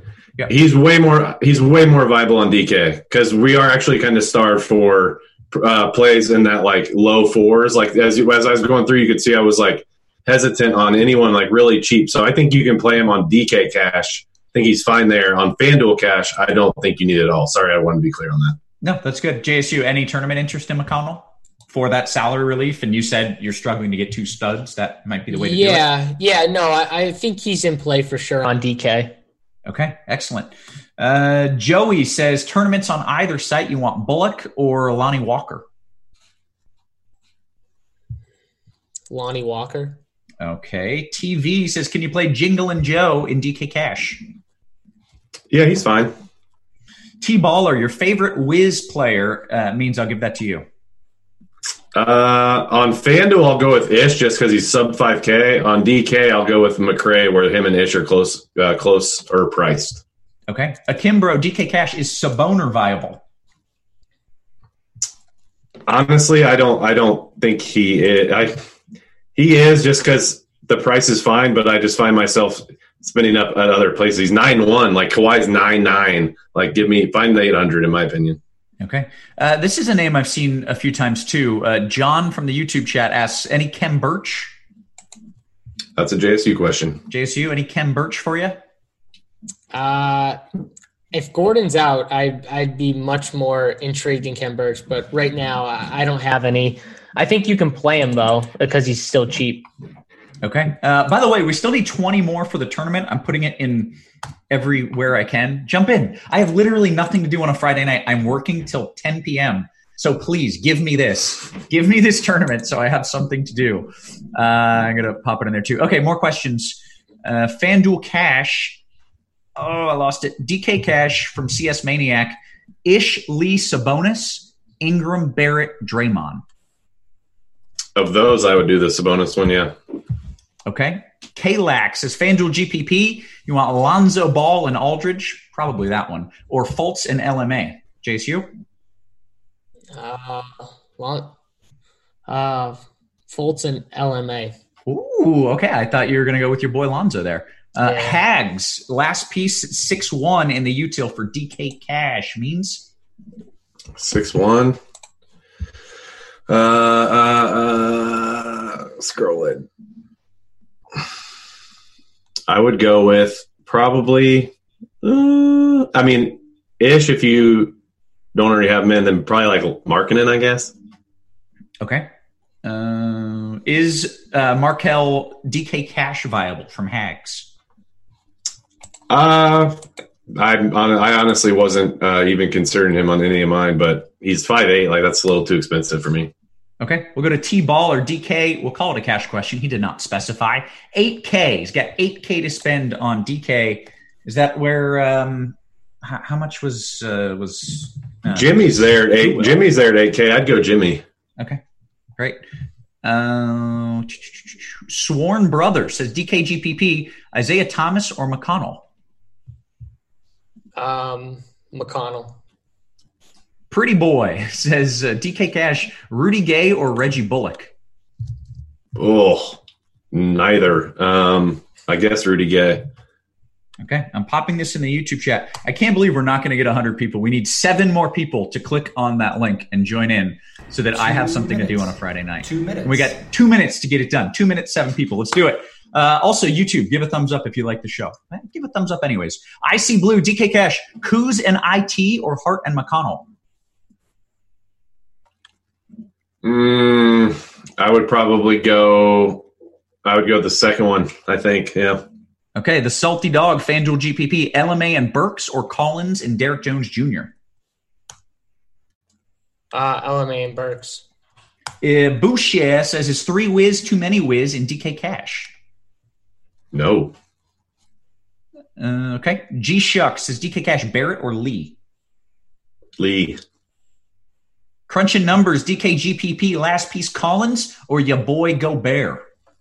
Uh, Gobert. Dank says uh, FanDuel GPP, Allen or Kuz? Um, Kuz. TJ says uh, McConnell, McRae, or Montrezl. Oh, sorry. Uh, this is a 1v1v1. McConnell, McRae. Oh, no. McConnell, McRae, or IT Montrezl. But IT was lowercase. It just looked like it. First one for me. I don't know what if you specified. Okay. Uh. Kaiser, FanDuel cash question. Rubio Mitchell or Young and McRae? Young and McRae for sure. Uh, let's see. Did we do this one? It was uh, Hart or Bob Ross, FanDuel cash. I'm calling him Bob Ross. Hart. I don't care. That's that he will for now ever be named as Bob. Uh, Anaru, DK Cash, Kawhi Ross or Sabonis and Lee? Uh, I would do the Kawhi one. Devin, are we doing all right here? Yeah, all right. I think uh, we got time for one more question, and we don't we don't really have it here. Last piece, 5K cash util. That's a tough one with like 10 seconds left. 5K in the util, DK cash means you have two seconds. no pressure. I can at least. I mean, Count that's a late swap site. That's a late swap site. I can. Uh, all right. Wah, So, wah, wah. all right. Um, get that one. I can still give him an answer with. There's only one game that's locked. I bet that that was the best 5K play. It was right there in that game. And how about there being a 7:15 uh, official start time and a 9:45 official start time? Yeah, I saw that. I was like, what, what's going on here? What did I? What was it? 5K? It was 5K. And hey, before you answer that, don't go anywhere because this is the best part of the show. We get to we get to look at ownership. We still take questions and we play games. We play Am I stupid? we play uh, we play Gladiator where we give you uh, the thumbs up or thumbs down. lineup. This is the best part of the show. Don't go anywhere. All right. Uh, 5K. I would I would answer uh, for and 5K. Also, what I run every morning. I, that, that's also uh, the answer to that. Um, I would go with Delon Wright.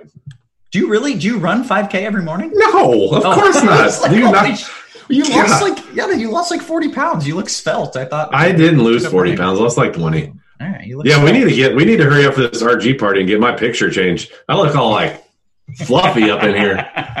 yeah, I'm. Yeah, that's actually the reason why I've been on my uh, kind of dry January. I'm trying to get Yeah. get looking good for the new picture. I thought you wanted to hurry up so we could play this basketball game. that too. Come. I've been a, in that's, a, that's a threat to Roth. That's all you guys. I've, No, what do you mean, Meadsy? You're Meadsy, playing. you're playing. You're Everyone's playing. playing.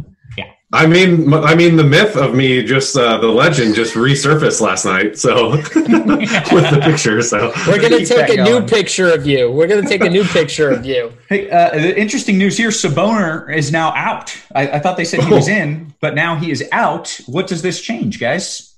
Miles Turner. Uh, T.J. Warren, Lori marketing. like, Let's a pull few up the people. old court IQ.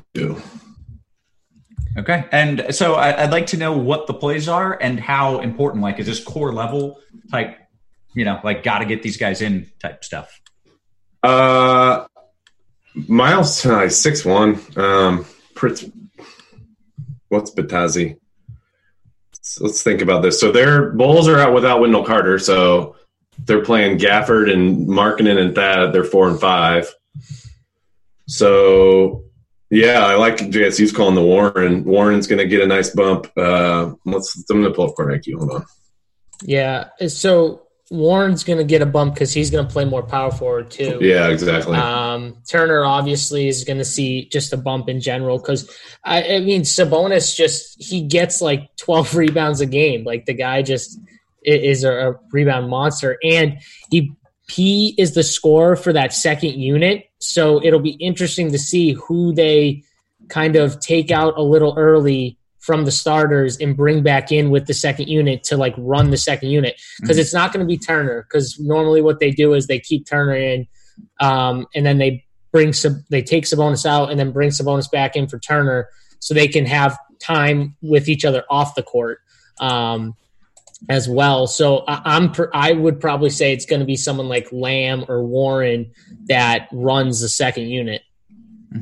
Okay. Yeah, look at Turner and Warren get huge. If you take Brogdon and Sabonis off, you got about approaching 200 minutes for those guys. Huge, uh, huge usage bump for Turner.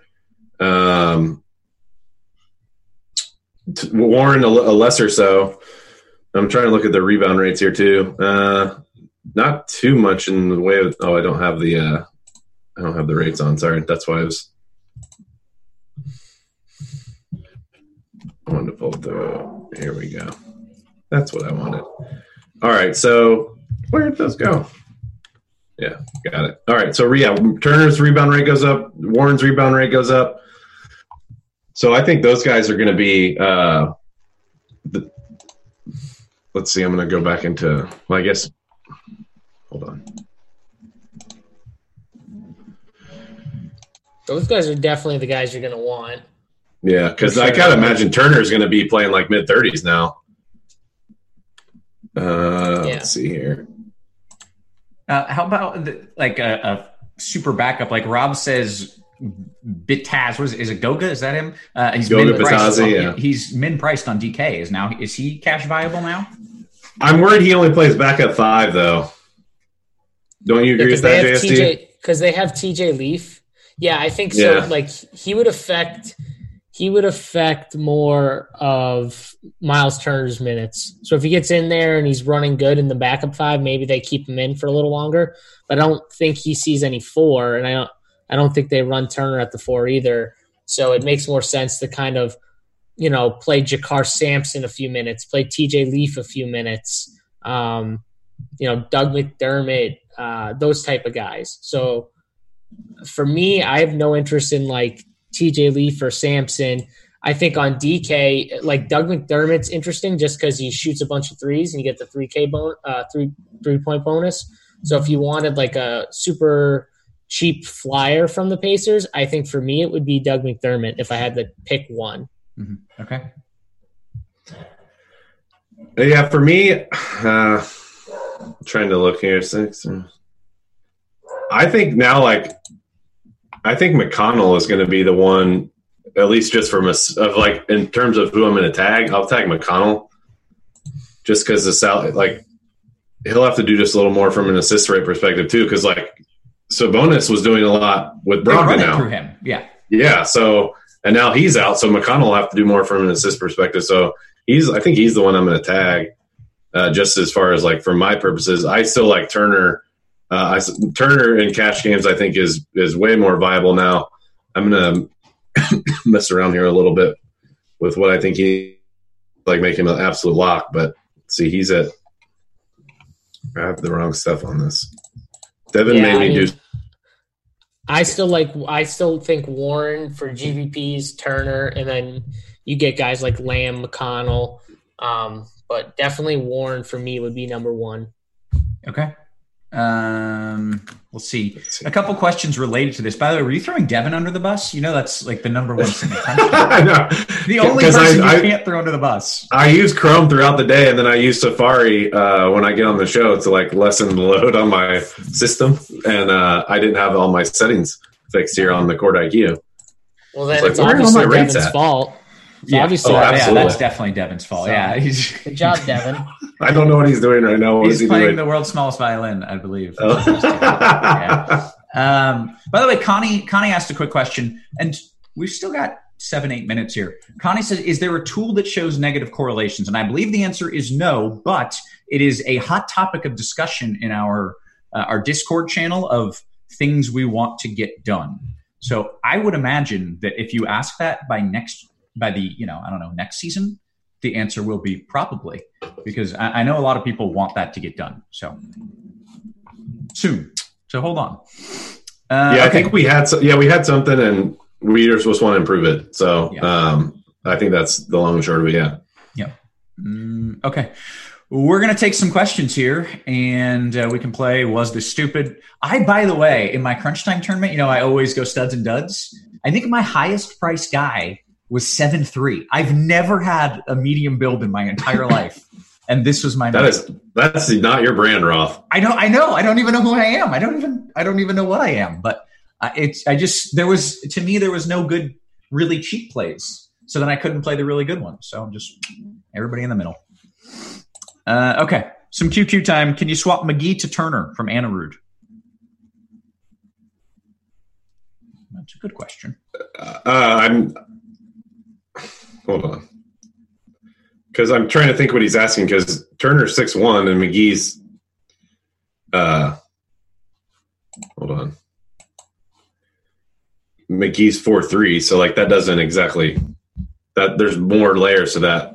So, I, I don't. I think he's asking is Turner the priority over McGee, and my answer would be no. Okay. I think you could do double center now for sure. Like I like Turner in the mid tier.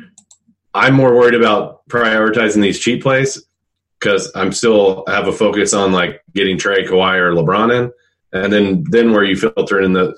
There wasn't many like five or six K guys I talked about when I went through DK, so I think Turner is is uh is in that discussion now. Do, do you think uh, so? Like, I personally think too, Markkanen gets a bump on the other side because Sabonis is pretty strong, you know, and and now they're going to have to put probably going to play T.J. Warren on him, which is an undersized guy. Um, yes, you can guard him out in the perimeter, but he's still undersized at the four. So I think Markkanen's interesting too. Yeah, if they like, do you think they'll actually try to take advantage of that though? Like, well, they don't have to post them? Carter. They don't Yeah. have Carter, and and and they're not going to post Gafford against Turner because that's just not smart. And they're not going to post. so it's like they're either, they're either going to run just straight pick and roll with uh, LaVine and Markkanen, or they're going to post them up, right? Like I, I don't. I personally want to watch Gafford. I want to watch Gafford post up all night. That's what I want to watch. Oh man, Miles Turner will have six blocks. Okay, more QQs. And uh, by the way, Foo Fighters, uh, you took a peek at my lineup. He said, Roth, how do you only have one 7 p.m. guy? And it was McRae, and you put him in the util. there we go, Roth. did it again. Ah, I did it again. Ah, all right. Uh, DKGVP, Portis or Turner? Um. Oh, that's that's tough. I, I guess I'll go Turner. Slight. Okay. Uh, T Baller, Lee or McConnell or RJ Barrett? We're McConnell now, right? Out of that, I, I don't want to answer for you. Well, that that's see, that's where if you have the funds, I'd probably still play Lee, um, but they're a thousand dollars more expensive. Oh, so um, if you can upgrade somewhere, I'd play McConnell and then try to upgrade somewhere else. Um, I still like. I mean, I still like Turner, man. I I'm not going to tag him, but I would be I would be trying to figure out a way to to get him in your lineups. Okay. Like that's he's he's one point like this is almost 200 minutes. He's with those two guys off. He's at 1.15 DK points per minute. The matchup, I mean, it's probably neutral because they do sh- they they're a good defensive team overall, but they struggle against bigs. They they give up a ton of blocks, um, especially to opposing centers, if I recall. And so if he were going to put him at like 30 plus minutes like that at six one, like I want Turner. I would be trying to play Turner. Okay. Uh, Tatum says Ingram for cash over Kawhi if I'm trying to jam in this Indiana value. Cash over Kawhi. Uh, that Ingram's like what 600, eight- 700 bucks cheaper than Kawhi. Um, I don't hate it honestly. Um, I, I would have no. It sounds strange to say that, but considering how close they are in price I have no have no issue if you drop down to Ingram if it gets you uh, other stuff you like. Okay. Uh, Epic says Yahoo GPP, Bam or Gobbert. Please help. Um. Ooh, I like both, but I'll slightly lean uh, Gobbert. Gobbert. That's Gabbert. boy. Gobbert. Gobbert. Uh, hey, we get to play a quick Am I Stupid? This is from Sam B in the Crunch Time Discord. He says, Am I stupid for playing Giannis in all three of my three entry max lineups tonight? JSU, is that stupid? Going all in on Giannis. I mean, no, no, No. Oh, no, I, was don't think it is. You're getting the the ownership is going to be way down because everyone's going to be with LeBron, and we talked about how getting two studs is tough. So it's uh, you know, I, I get it going all in on a play like that. He, I'm assuming he pivoted and he's not playing LeBron at all. So that was his idea was I'm I'm going to play someone up there. Just I'm going to play Giannis and go all in. Hope LeBron fails. Yeah. Okay. All right. Uh, IC Blue says, okay, boys, McGee or McConnell raw points. I'll let you both take a shot at this one. I'll go McGee. JSU? I'm going McConnell. SF Bay, DKGPP, am I stupid for playing Ariza? I don't like the price at 4700 I I do think that, you know, three like they're going to let him he's going to get a bunch of three-point attempts, especially if all these guys are out and he could play 37 minutes, but it's a tough defense. I, I don't like it personally. Okay. Uh, we're going to take just uh, really maybe three more questions because we got to get out of here. Meansy's wife Megan gets super mad at me if I hold him uh, past seven fifteen. So we gotta we gotta take a few more and dip. Uh, go for span DKGPP Fournier or Warren if I have faults. Warren. Okay. He, She actually gets mad at me, Roth.